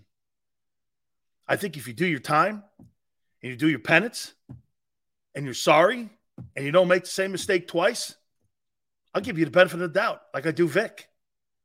I'm a big Michael Vick fan, and I'm an animal guy. I'm a huge Michael Vick fan. I think Vick does a lot of great things now. I mean, he definitely has remorse for what happened, and he acts it every day. And I and I say something else, and I'm I'm pulling for Deshaun. Here, here's something else. Um, Ray Rice. I'm a gigantic Ray Rice fan.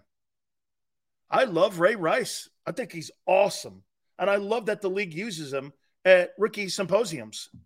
I think it's fantastic how he goes around talking to rookies on one bad move, one bad incident can change your entire resume on who you are.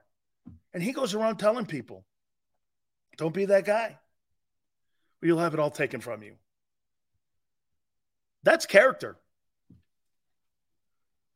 That's character. Those are guys I want on my team. Ray Rice never asked to come back to the NFL. He never applied. You know why? He wanted to work on being a father and a husband to the same woman he punched in the face, who they're happily married to this day. That's getting it right. Yeah, but he hit a woman. I know. They're happily married. He's a scumbag. I don't think so. Scumbag moment doesn't make for a scumbag human. You can say something and do something in the moment. That doesn't make you an awful human. Makes it an awful moment in your life. Do you think Henry Ruggs is a bad guy? You pay the price is what you do from here. That's right. Bear. You think Henry Ruggs is a bad guy? You think Henry Ruggs had a unbelievable. You think Jalen Carter's a bad guy? I don't. But there's consequences that you have to pay.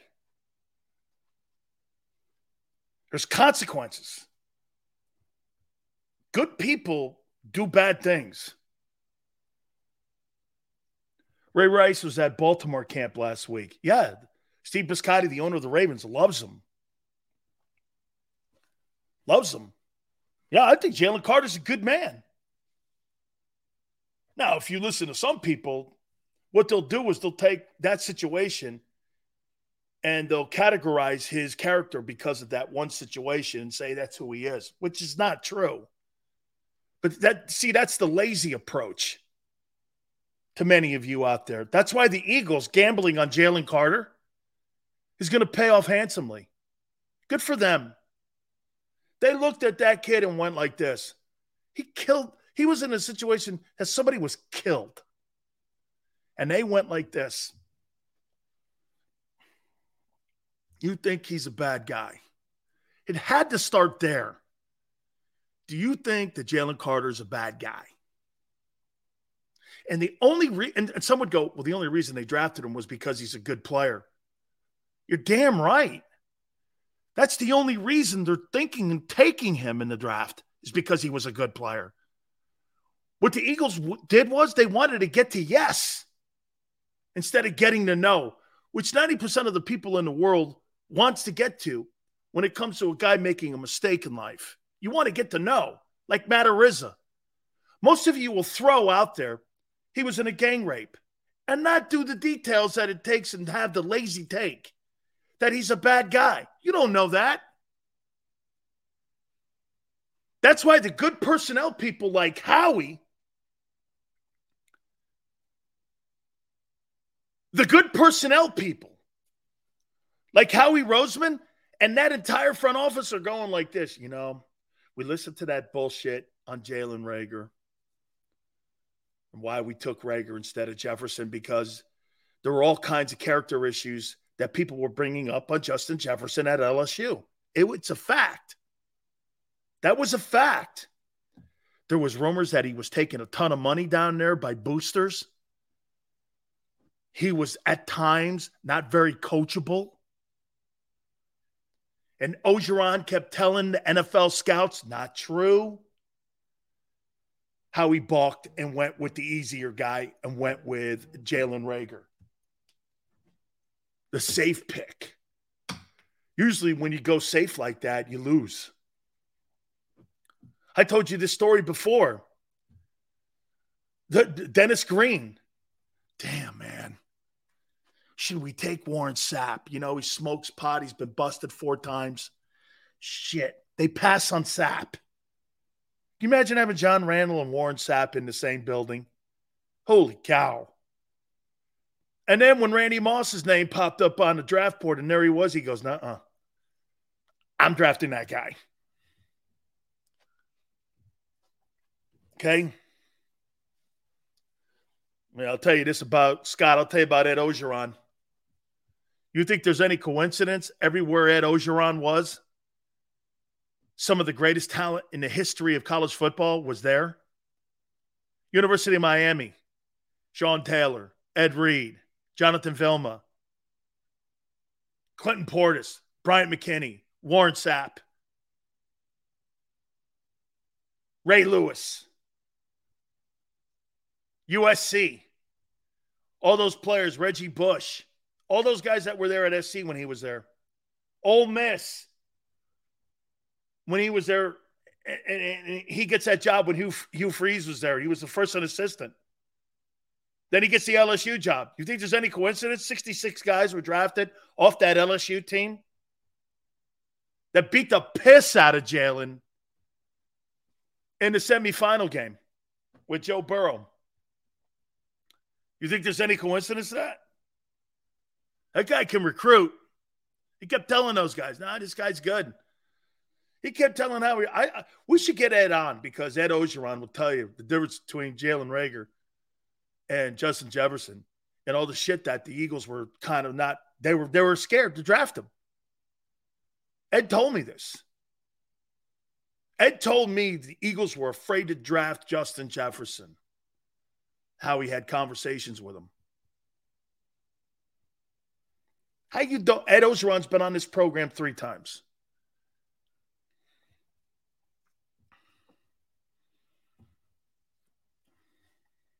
Oh, that's right. They beat the piss out of Jalen when he was at OU. Thank you, Lucius. Thank you. Forgot. Hour number three. I'm going to reset. I'm going to take a look at some of the games. The dress rehearsal games for the NFL is this week. Next week, um, those games really aren't going to matter. Tonight, I think they kind of do and what to look for. We're going to go over that a little bit again.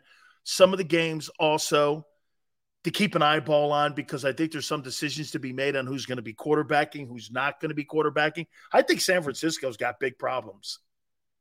I do. I think they get this. Well, here, I'll save it. Hour number three, power hour coming up. Please hit the like button. Keep it here on the National Football Show.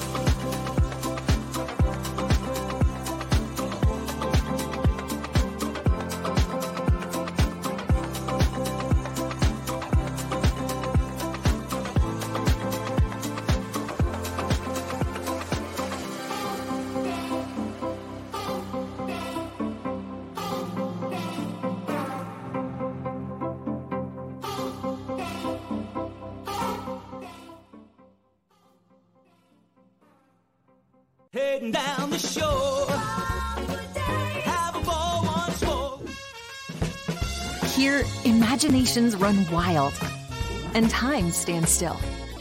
Because here, you can find the best of the Jersey Shore, all on one five mile island. So leave the old you behind and get lost in the woods.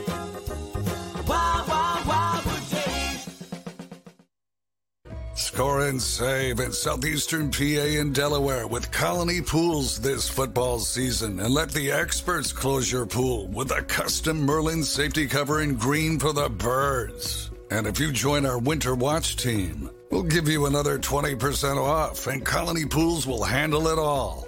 Keep your tiles on your pool, not in your pool. Fly with Colony right now, birds fans. Visit flywithcolony.com.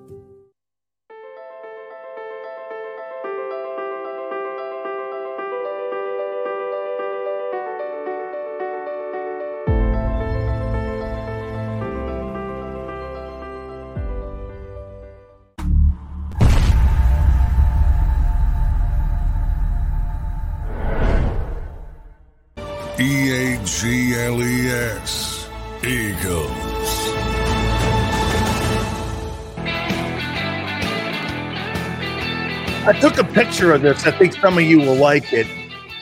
Some of you, like Tone, may be a little too young for this, but they passed these out at the home opener on 9 6 92 to the close friends of Jerome Brown. I found this. I posted this picture. It was the home opener. It says Eagles right there. Let me see if I got a better picture of that.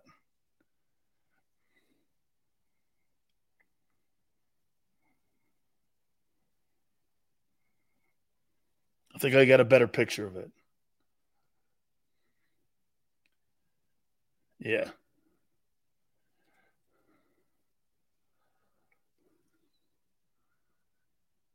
In loving memory, Jerome, Eagles.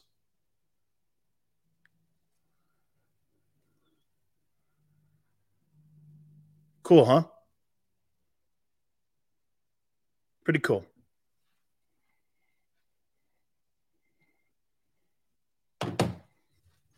I see a lot in Jalen Carter in that kid. I do. Fun loving. Dude, when you get a guy like that, oh God, you, you, I'm tempering my expectations on Jalen Carter. I don't want to get too crazy. I see greatness in the kid. I really do. I absolutely see greatness. Quick foot, moving around, pass rushing. He's got everything you need, man. Will he be able to fulfill his destiny? Unlike Jerome. Man, I hope he finishes the job that Jerome started. I love the fact he's wearing 98. Jerome wore that in college. There's so many similarities.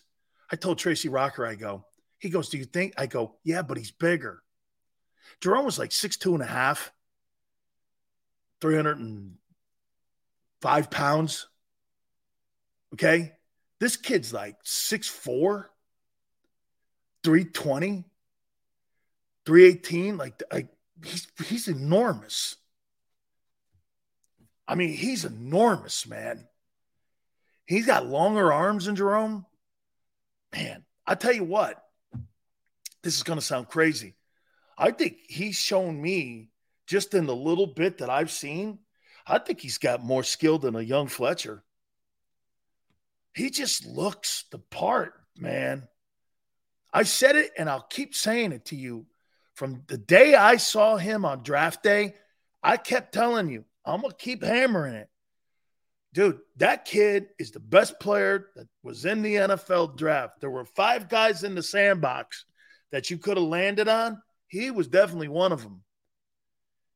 And the Bears not taking him, I'm telling you, I think the Bears are going to regret that. Passing on that kid for that old lineman that they took. Man, how do you pass on that? You know why you pass on him? Because you're afraid. Wouldn't, wouldn't you rather be an organization that did this? Tell me this. This is where I don't, I don't. And plus, you've got an owner that's okay with this. Maybe it goes down to the owner. Okay, maybe, maybe it goes down to the owner. But wouldn't you rather do this?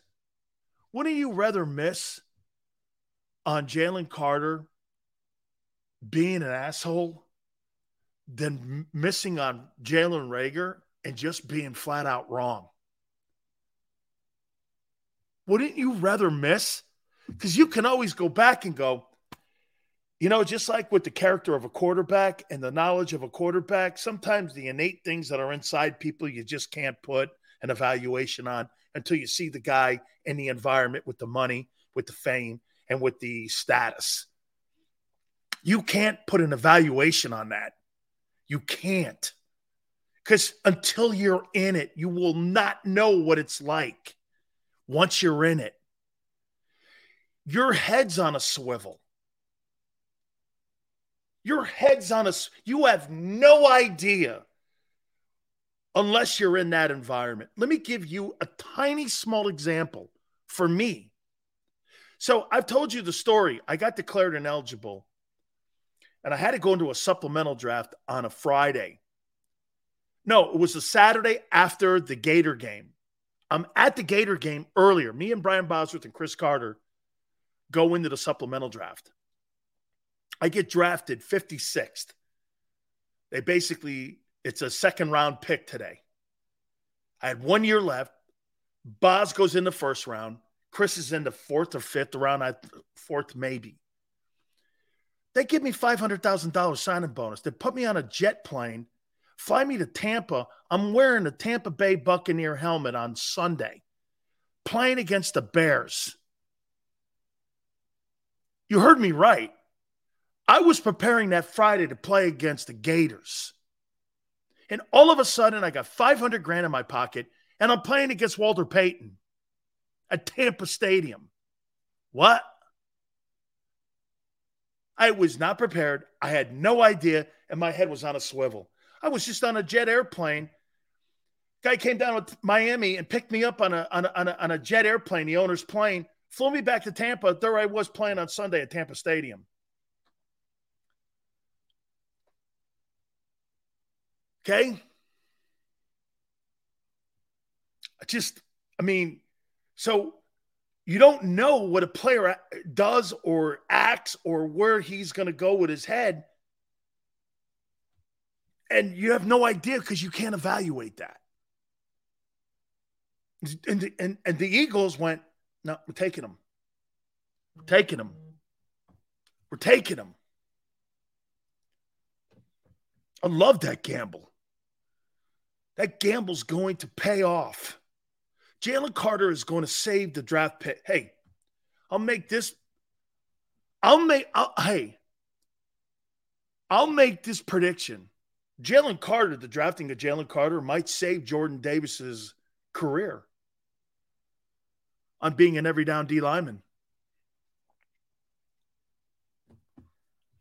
Because if Jalen Carter can be the three technique and Jordan Davis the one technique, and you've got Vince Wilfork and Richard Seymour, who in the world gives a shit where you're drafted? Who would give a shit what draft pick he was? After that, you don't really care if he was the 13th pick. You got Vince Wilfork and Richard Seymour in the middle of your D line. Name me a personnel person on the planet who wouldn't want that. After a while, whether you're a first rounder or not, I don't really give a shit. I care that you're Richard Seymour and you play like Vince Wilfork and you got those two dudes in there for the next 10 years. You're going places. Because that means number one thing you can't do play action on the Eagles. Do you understand how vital that is? The league today is built off of play action. That's why they're going to these Swift and Christian McCaffrey backs instead of the, the dying back. It's it's not that the running back is dying. The style of running back is dying the same way the drop back quarterback is dying. Do you do you get it? The running back position's not dying. Here, think about a tone. Everyone, think about what they're doing. How many tight ends bitch about the fact that the league puts them in a lane for tight ends, and yet the Chiefs use Travis Kelce as a wide receiver, basically, and he's underpaid. And he's not paid like a wideout. That position has evolved from Gronk to Travis Kelce. That's what they, that position is no longer the Mark Bavaros of the world. That's not what they're doing at that position. The running back position, they don't want Derrick Henry. Why? They saw Todd Gurley, Ezekiel Elliott, and the majority of these backs, after five years of 300 carries, they're out. So they're evolving the position to be more like Roger Craig, Marshall Faulk, Christian McCaffrey. I want a guy who gets me 900 rushing yards, 500 receiving, 50 to 60 catches, combined 10 touchdowns in both.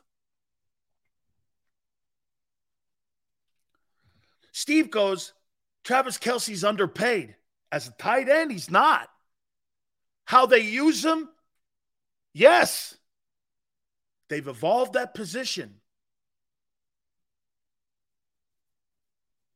How many Ray Lewises do you see in the NFL today? You know, Tone's very astute on how he sees the positions that are on the defenses today. You see a lot of Ray Lewis's in the NFL, or do you see a lot of these tweener guys? Nolan Smith, TJ Watt, Khalil Mack. They've evolved the linebacker position into guys who can rush the passer and cover.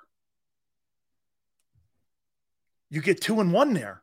I get an edge rusher and a backer. Don't you see how the game is evolving at positions now? Cowherd left AJ and Hurts off his top 10 duo list. As a matter of fact, I wrote that down and I, I as a matter of fact, I, I have that.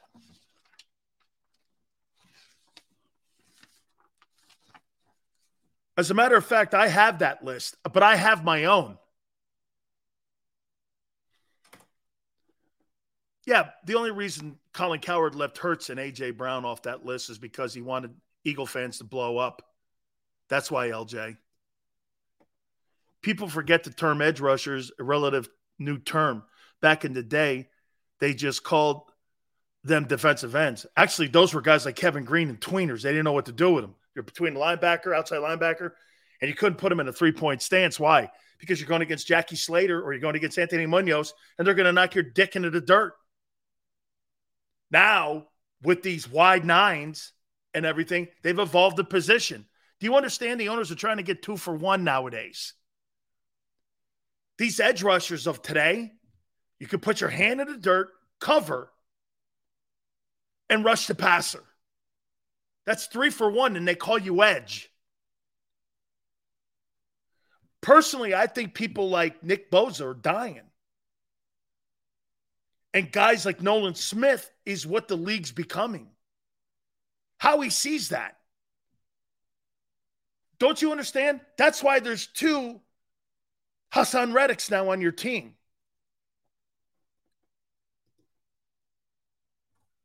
It's economically sound. I'm paying for two guys. Like Travis Kelce. Kansas City doesn't have to get a wide receiver, do they?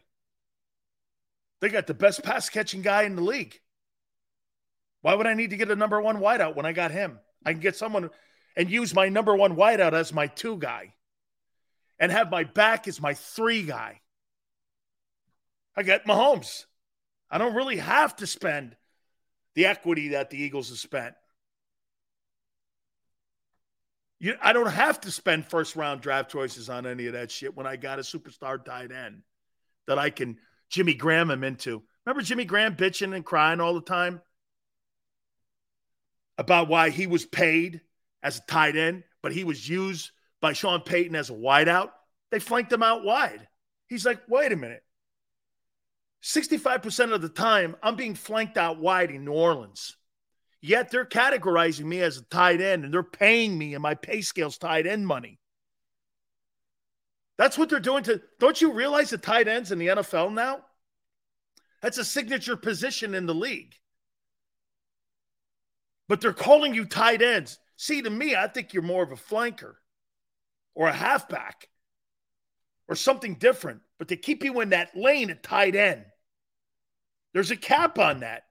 You see, to me, these these um these franchise tags, you put all the players in lanes. Running backs make this money, tight ends make this money. You imagine telling an NFL owner about his franchise, how much his franchise is worth, and that you can't make any more economic money, and you're categorized in one lane, and that's it. You can't make more money above what that thing is than what that is right there in that lane. The NFL controls the players' salaries and who and what they are by the salaries. And what they're doing, that's they're not phasing out the running back position. They're redefining it. You think Jason Witten's a tight end? You think any really you, you, you think George Kittle's a tight end? Kind of. Okay. Kind of. I saw that ridiculous list that Colin Cowherd put up today about the best pass catching duos. I got five. I didn't go 10. Because if you listen, if you don't have Jalen Hurts and AJ Brown on your list, you're doing it to bait people and troll people. That's a troll. Okay. Here's my five best duo quarterback. Number one, Burrow, Ja'Marr Chase. Number Tua, Allen and Diggs. Number three, Hurts and AJ. Cowherd didn't even have him in the top 10. I got Hurts third and AJ. I got two and Hill fourth.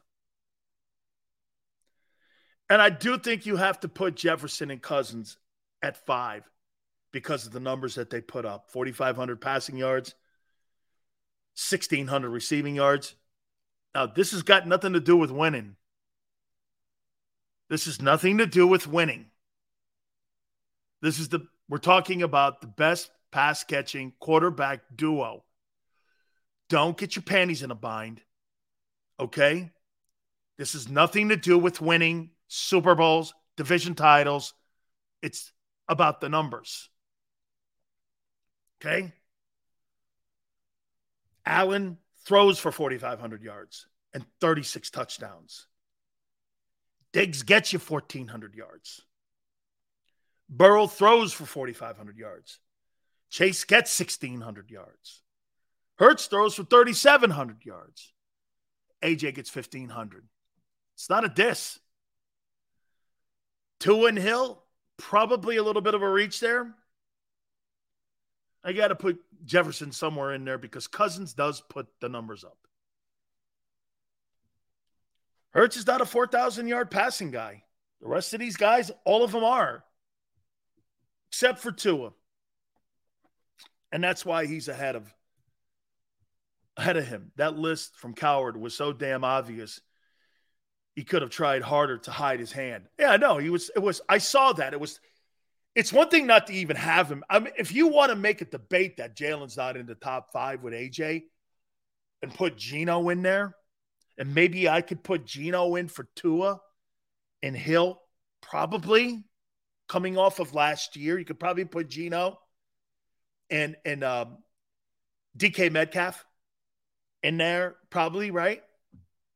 But to not to have Hurts on there, I mean, it was obvious what he was doing. He was baiting you. He was baiting you. He just wanted to get the Philadelphia sports fans crazy. Because if you act the way you act in here, like Quan and some of you other guys, can you imagine? They all know this. That's why they put these lists together. I mean, I don't do things like I don't here here. I don't sit up at night going, "How can I aggravate Quan?" I got better things to do.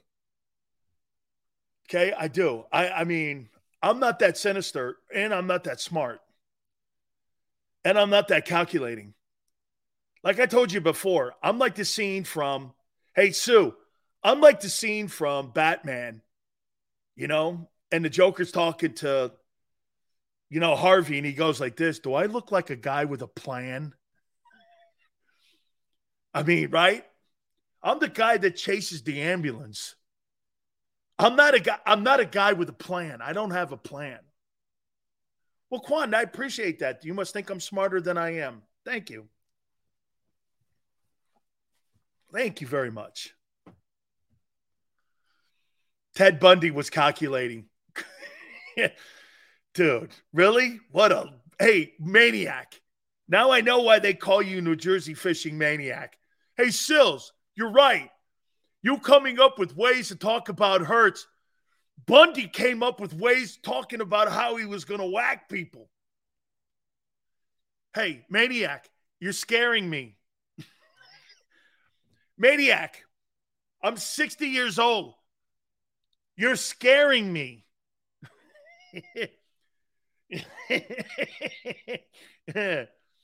mm. You're scaring me. To leave Brown and Hurts off the list showed clear desperation by him and the network.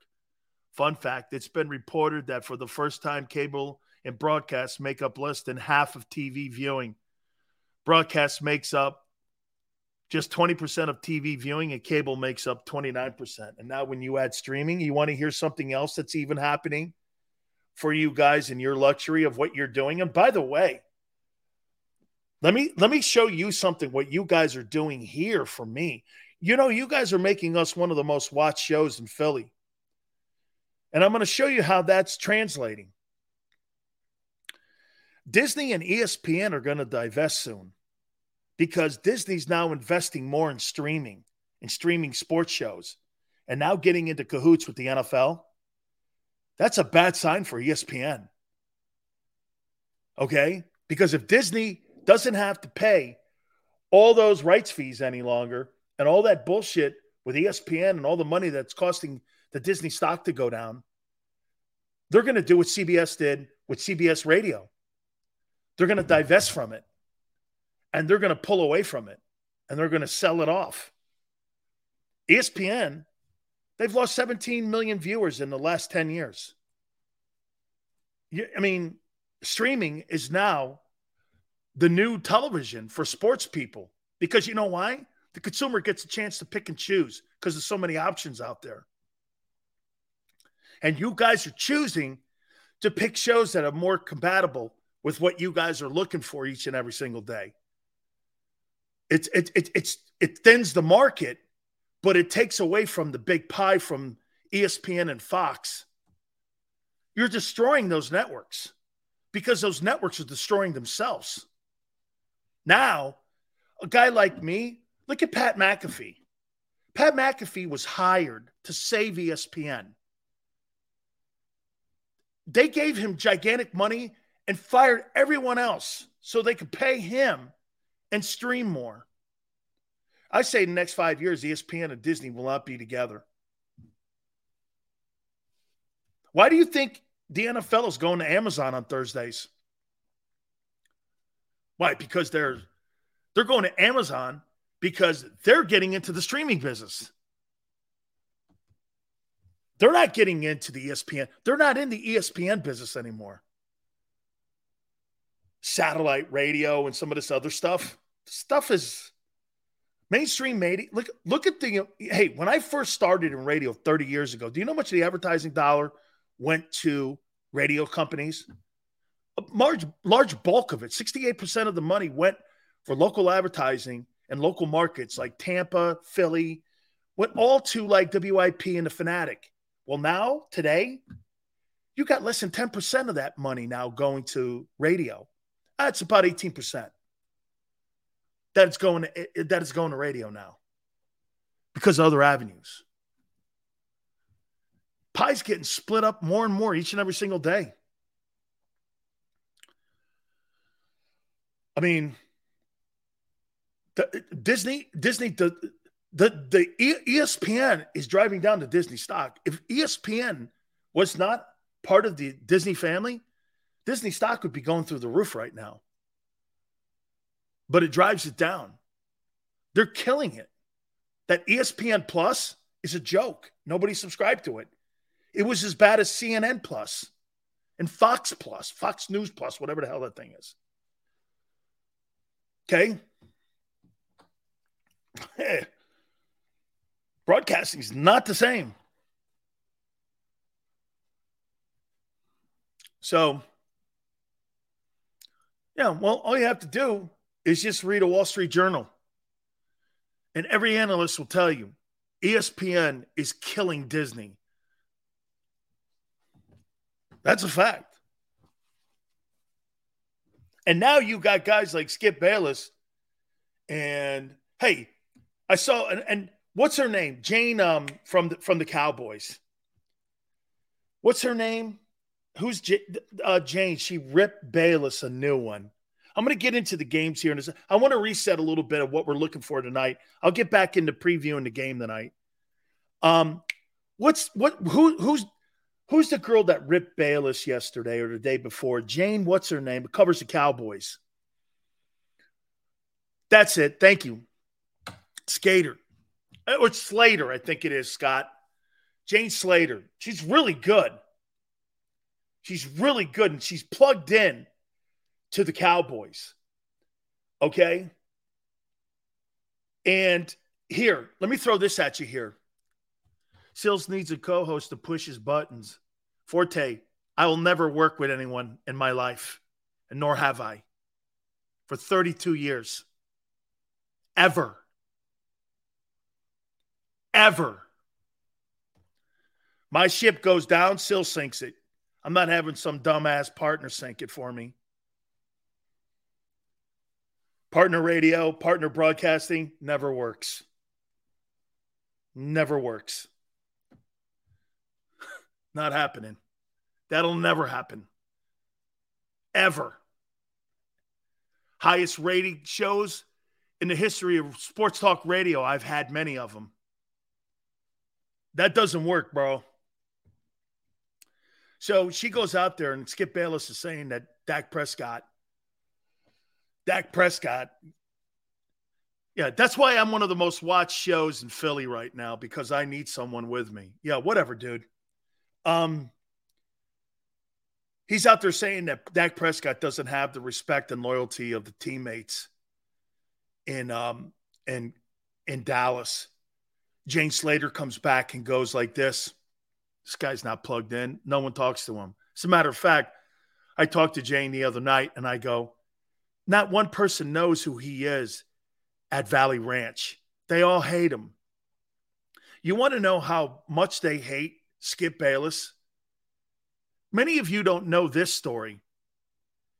Do you know why they hate him and Troy Aikman hates him? He wrote a book on the Cowboys and pretending to have inside sources. And he put an innuendo out that Troy Aikman was gay. He put it out there that he was gay. I never see Troy with a girl. And we're all sitting there going like this. Okay, we can't say anything. Everyone knew he was dating one of the cheerleaders, which is a no no. He knew her from his Oklahoma days. And everyone kept it quiet, didn't say anything. Bayless goes into Dallas Morning News, and then he goes on a book tour with an innuendo that Aikman was gay. He made money. It's, you ever see? You've never seen Troy Aikman talk to Skip Bayless publicly in the history of broadcasting, and he worked at Fox. Did you ever see those two talking? Ever? No. Troy hates that guy. Troy hates that dude. I was there for it. I saw it. Hates him.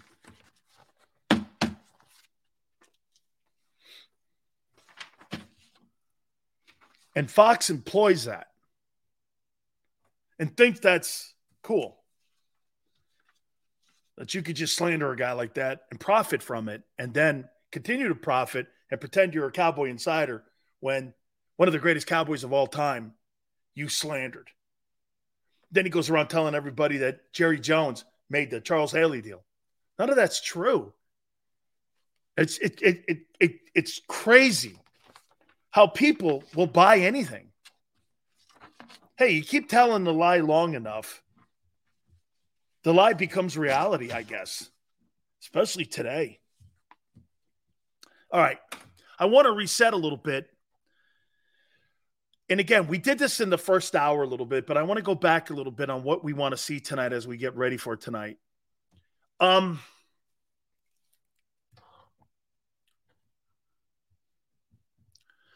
let's do this. Philly, four for four. All you have to do is Google it. Okay. Quan goes, anyone can make a mistake. So you write a book about it and columns about it. That's a mistake. That's predetermined. I say something sometimes that's a mistake. That comes to me at the moment. I didn't think about it last night. You know, I think some people think today that I I I, I was telling Tony the other day how good he did when he was sitting around. Okay. And he comes, has great phrasing. I love his phrasing. He doesn't go home at night and write those things out. That comes to him naturally. There's certain people who have a natural act and a knack for that. There's some that don't. I'm not one that sits around writing shit down like that. I may say something off the wall, and I do, and I know I do. But at the end of the day, I don't have a plan. I got notes. Skip Bayless's book is as bad as Jon Gruden's emails. And yet, Skip Bayless is protected by the media. And guys like Bayless go after Jon Gruden. The guy who slandered somebody for making an innuendo that he was gay. But that's okay because the media guys all protect themselves. They're all thoughtless. What's any different from what Bayless did to what Jon Gruden did? Just because you have a different opinion on being a racist versus a guy who slanders people. I think they're both criminal.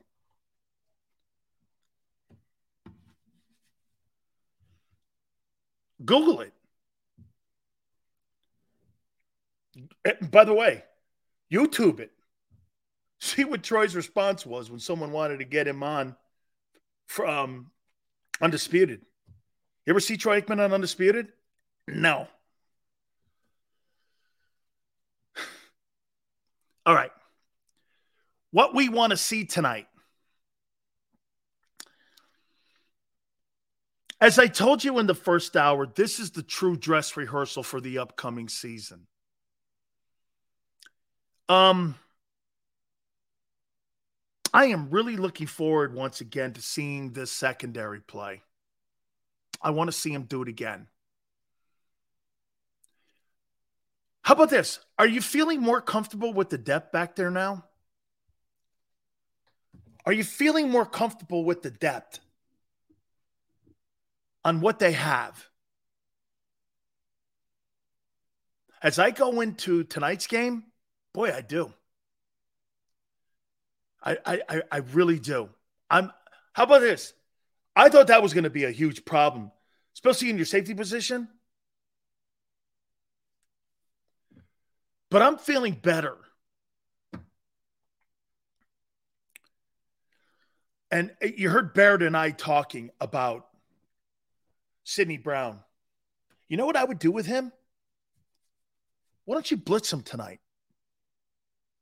I see a lot of teams bringing blitz coverages and blitz packages in this exhibition season. I see a lot more blitzing. I'd like to see Sydney blitz. I'd like to see what he looks like getting after a quarterback. You know, bring him home. See if you can throw, because I don't think they did enough of that. Because I don't think they really had anybody like that. You know, think about this for a second. Do you think that Sydney Brown could be more of a weapon than CJ Gardner Johnson? I do. Got a hitter back there, and I got a guy who could maybe blitz the quarterback from the safety position. That's an upgrade. He's a better run fit guy. So look what you got here. You're not blitzing Gardner Johnson. You're blitzing that kid. And maybe you turn him into a blitzing safety like you got with Haason Reddick getting after the quarterback. All of a sudden, you got multiple packages that you can rush the passer with, especially with those D tackles in there, Fletcher and Carter. So wait a minute, you got Fletcher and Carter blitzing Brown, and you got Reddick off the perimeter, and you got Sweat on the other side setting the edge. I'll tell you this, I don't know. Let me see it. I want to see it how it looks on camera. I want to see it when I'm sitting there at the you know, NovaCare Center, and I want to look at it coming out of the projector when, you know, I'm sitting there at a movie studio. I want to, I want to see this. I want to see the movie play out. You know, because I think you could get something here with this. Okay.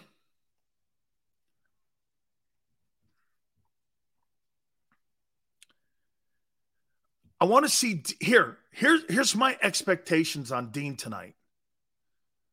Just show me you know what you're doing.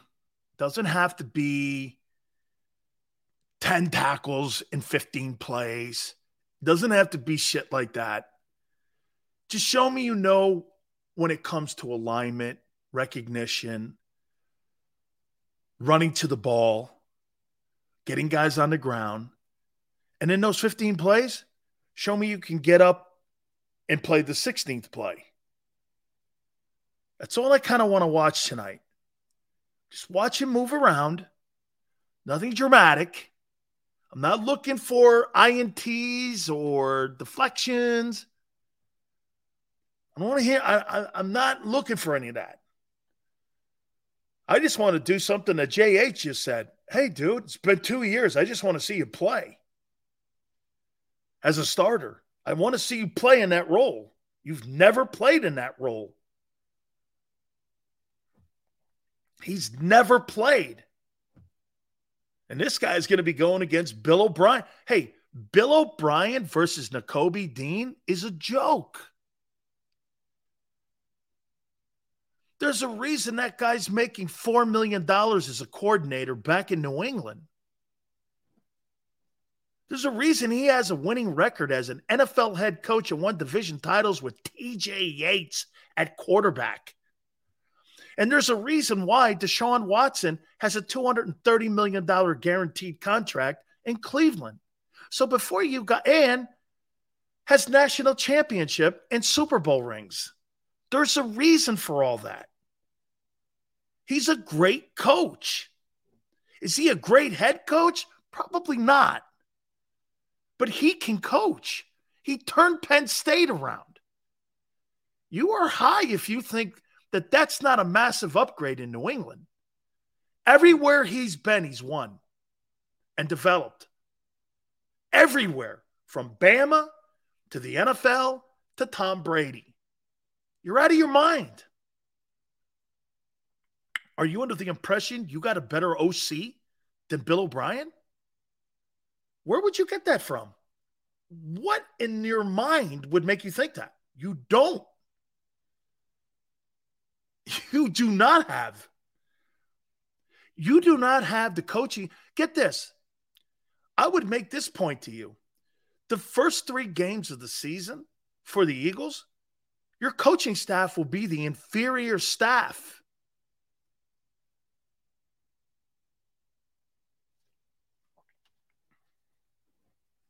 Yeah.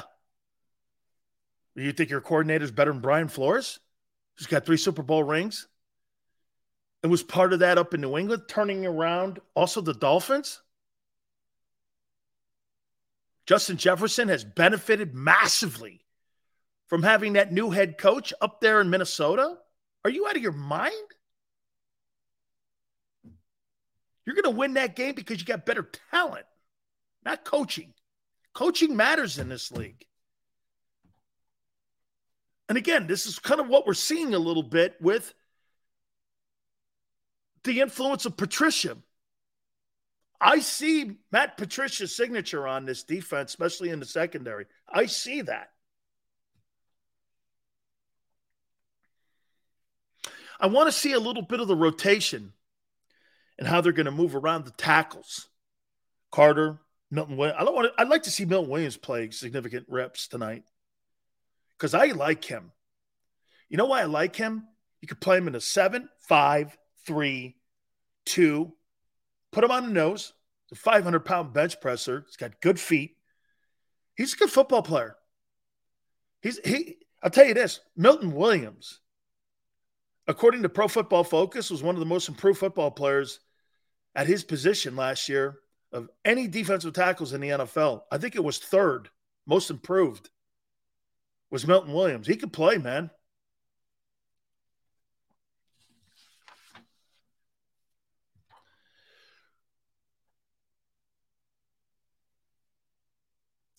I mean, I think the right, I think Cam Jurgens has won that job.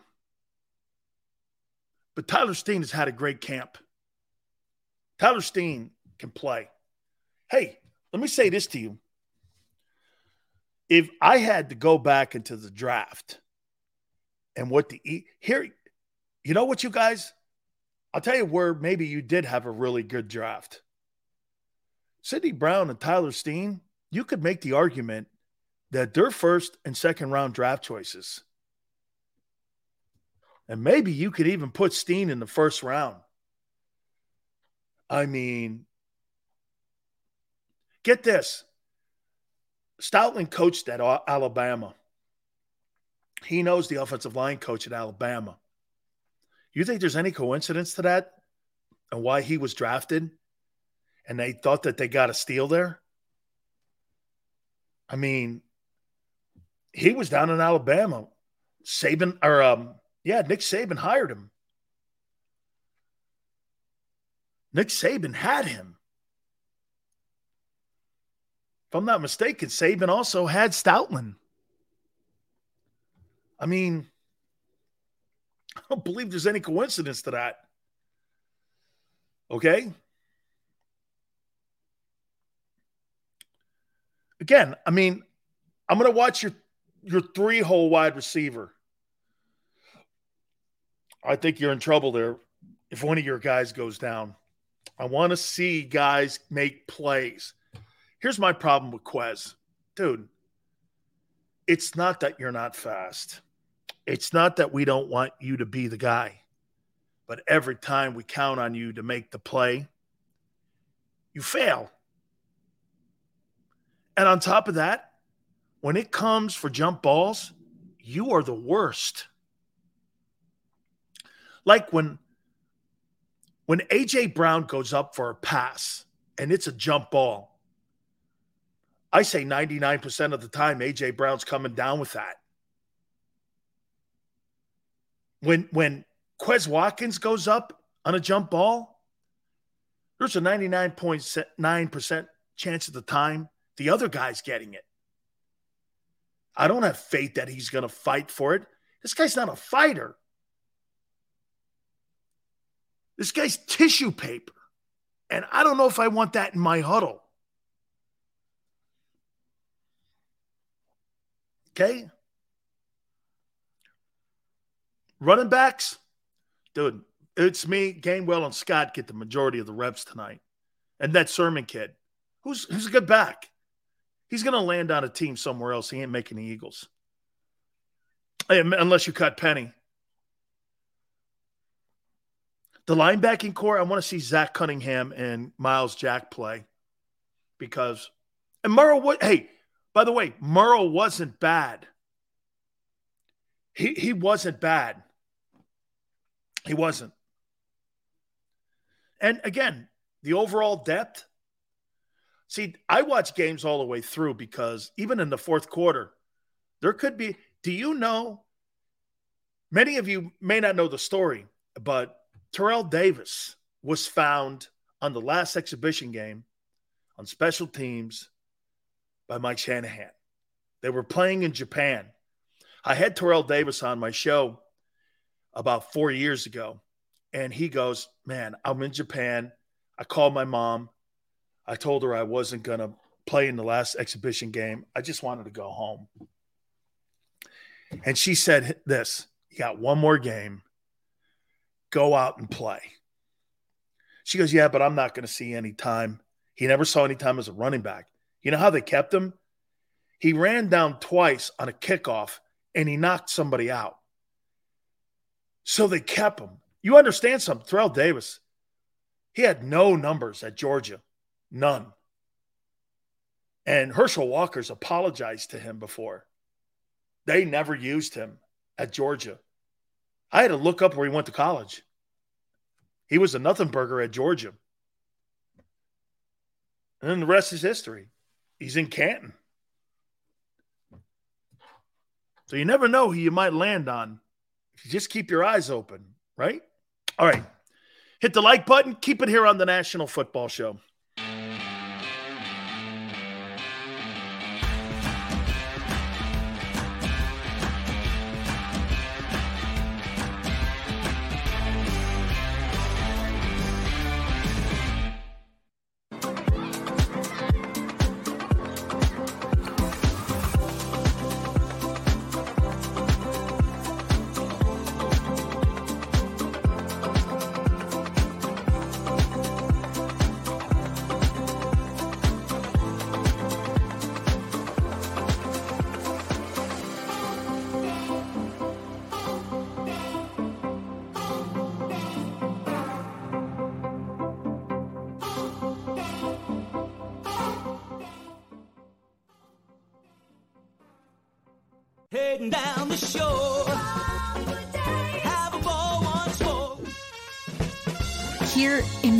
Imaginations run wild and time stands still. Because here, you can find the best of the Jersey Shore, all on one five mile island. So leave the old you behind and get lost in the woods.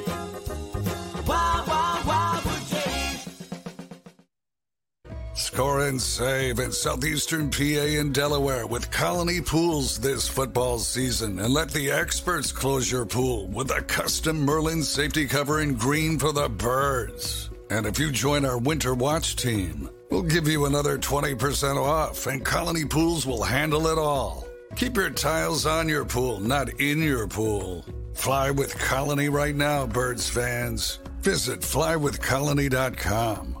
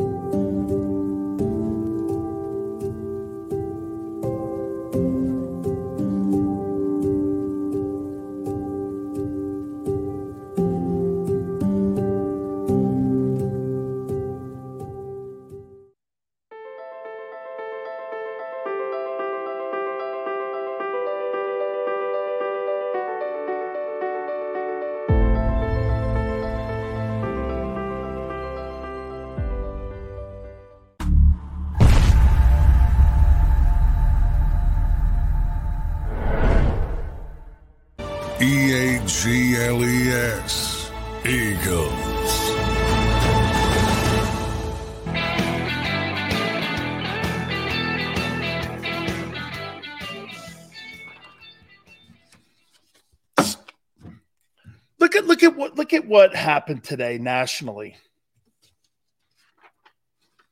At least I talked to you about Jalen Hurts with sincerity. Look at the last month and a half and how they've disrespected your guy. National media doesn't respect your guy, they use your guy to get likes and hits and views and people watching their TV shows. I started my program out today by saying Jalen Hurts has had a spectacular camp. Spectacular. All you hear is Purdy's thrown 10 picks. Um, Dak looks terrible. What's what's the guy? What did I hear today out of Baltimore? What was the comment out of Baltimore today? Todd Monken's like, we're going to throw the ball more. I didn't know there was a problem with the offense. Guy was unanimous MVP. I mean, he is 45 and 17 as a starter in Baltimore. It's not like that offense, and that guy hasn't won ball games. You're in the AFC. You're in the tougher conference. It's going to be tough to win Super Bowls. Does anybody look any lesser at Peyton Manning? Isn't that funny? So you look are you saying you look lesser at Peyton Manning as one being one of the all-time greats? It's okay to be Scottie Pippen. You know, Tone, I think that's pretty much part of the problem that people have in life. It's all right being Scottie Pippen. Six championships, all time defender, one of the greatest 20 players in the history of the sport. I'm okay being Scottie Pippen. There's nothing wrong with being Scottie Pippen. I got six titles. I got more titles than Larry Bird, double. I mean, seriously, you may look at Larry Bird as a better player, but my resume is better.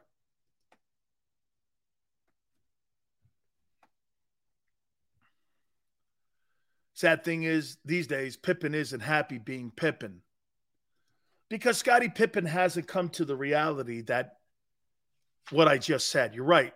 You're right, Tone. Okay. You're right. So people can't they can't take what others look at you as. Well, he was the second dude in the building. I don't care. You, so you think like Magic Johnson and Kareem Abdul-Jabbar? You look at those two guys. You're not winning a championship without Magic. as great as Jabbar was, he wasn't a one. Kareem Abdul Jabbar is not leading a team to an NBA title. Oscar Robertson and Magic Johnson are. Just happen. It's what it is. Okay, I mean, Kareem is not leading anything. That's why when you have the GOAT conversation about Kareem, Kareem's not the guy because Kareem's never led anybody. It's okay to be Kareem Abdul Jabbar, though. Pippen doesn't realize his greatness is never questioned. It's universally known Jordan needed Pippen. Absolutely, man. I just wish he knew that internally. Well, it's because, again, Jordan's star is so huge and it overshadows your accomplishments. When in reality, there's nothing wrong with being Scottie Pippen. I mean, this guy's one of the most accomplished players in the history of the sport. He's more accomplished than, than LeBron. But he doesn't see that. LeBron's looked at, LeBron's a better player. He's not more accomplished. There's two different categories there. Anyway, again, so that's why when we talk about Jalen, it's not about numbers, it's about getting better. You know, the greatest thing that I've heard so far about Jalen Hurts this camp has been that Jalen's decision making and his patience and his ability to see the field is getting better and better and better. I don't know if that translates into numbers. I just know what it's going to translate into. You know what the most hey, the most important number is not touchdown passes. The most important number is how many interceptions you throw. People don't see, there it goes again. The Pippen conversation. Dude, 18, 10, and 10. Bulls ain't winning a title without that. Jalen Hurts throws 15 picks this year, your season's over. Jalen Hurts throws five picks, you're in the Super Bowl. Can't wait to see the game tonight. I'm looking forward to it. Uh, by the way, over on my Twitter page at Dan Sileo Show, I'm going to post some thoughts about the game after. By the way, we got some really cool merch over there now that the NFL Alumni Association has put together for us. It's pretty cool. So again, we look forward to it. A lot to hit on on Friday. So have a great time watching the game tonight, 7:30 Eastern time. Browns and Eagles from the link. I look forward to it. Um, Xander, Big Joe, thank you very much. Tone, you're killing it, dude. I mean, you're really, really every Tone's the Jalen Hurts of JAKIB Sports. That's what he is. He's becoming a guy who's getting better and better each and every single day. D Gun and Barrett Brooks, thank you for coming aboard. We'll see you three to six tomorrow. We'll catch you on the flip side.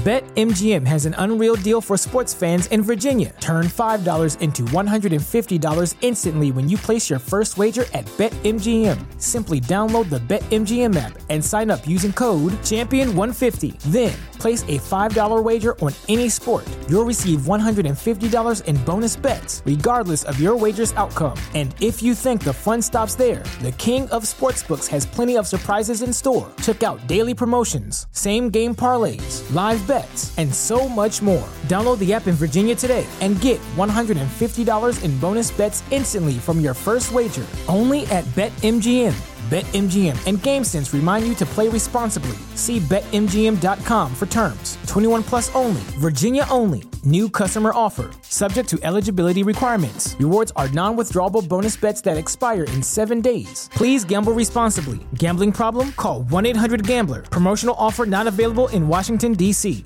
Say goodbye to your credit card rewards. Greedy corporate mega stores, led by Walmart and Target, are pushing for a law in Congress to take away your hard earned cash back and travel points to line their pockets. The Durbin Marshall credit card bill would enact harmful credit card routing mandates that would end credit card rewards as we know it. If you love your credit card rewards, tell your lawmakers hands off my rewards. Tell them to oppose the Durbin Marshall credit card bill.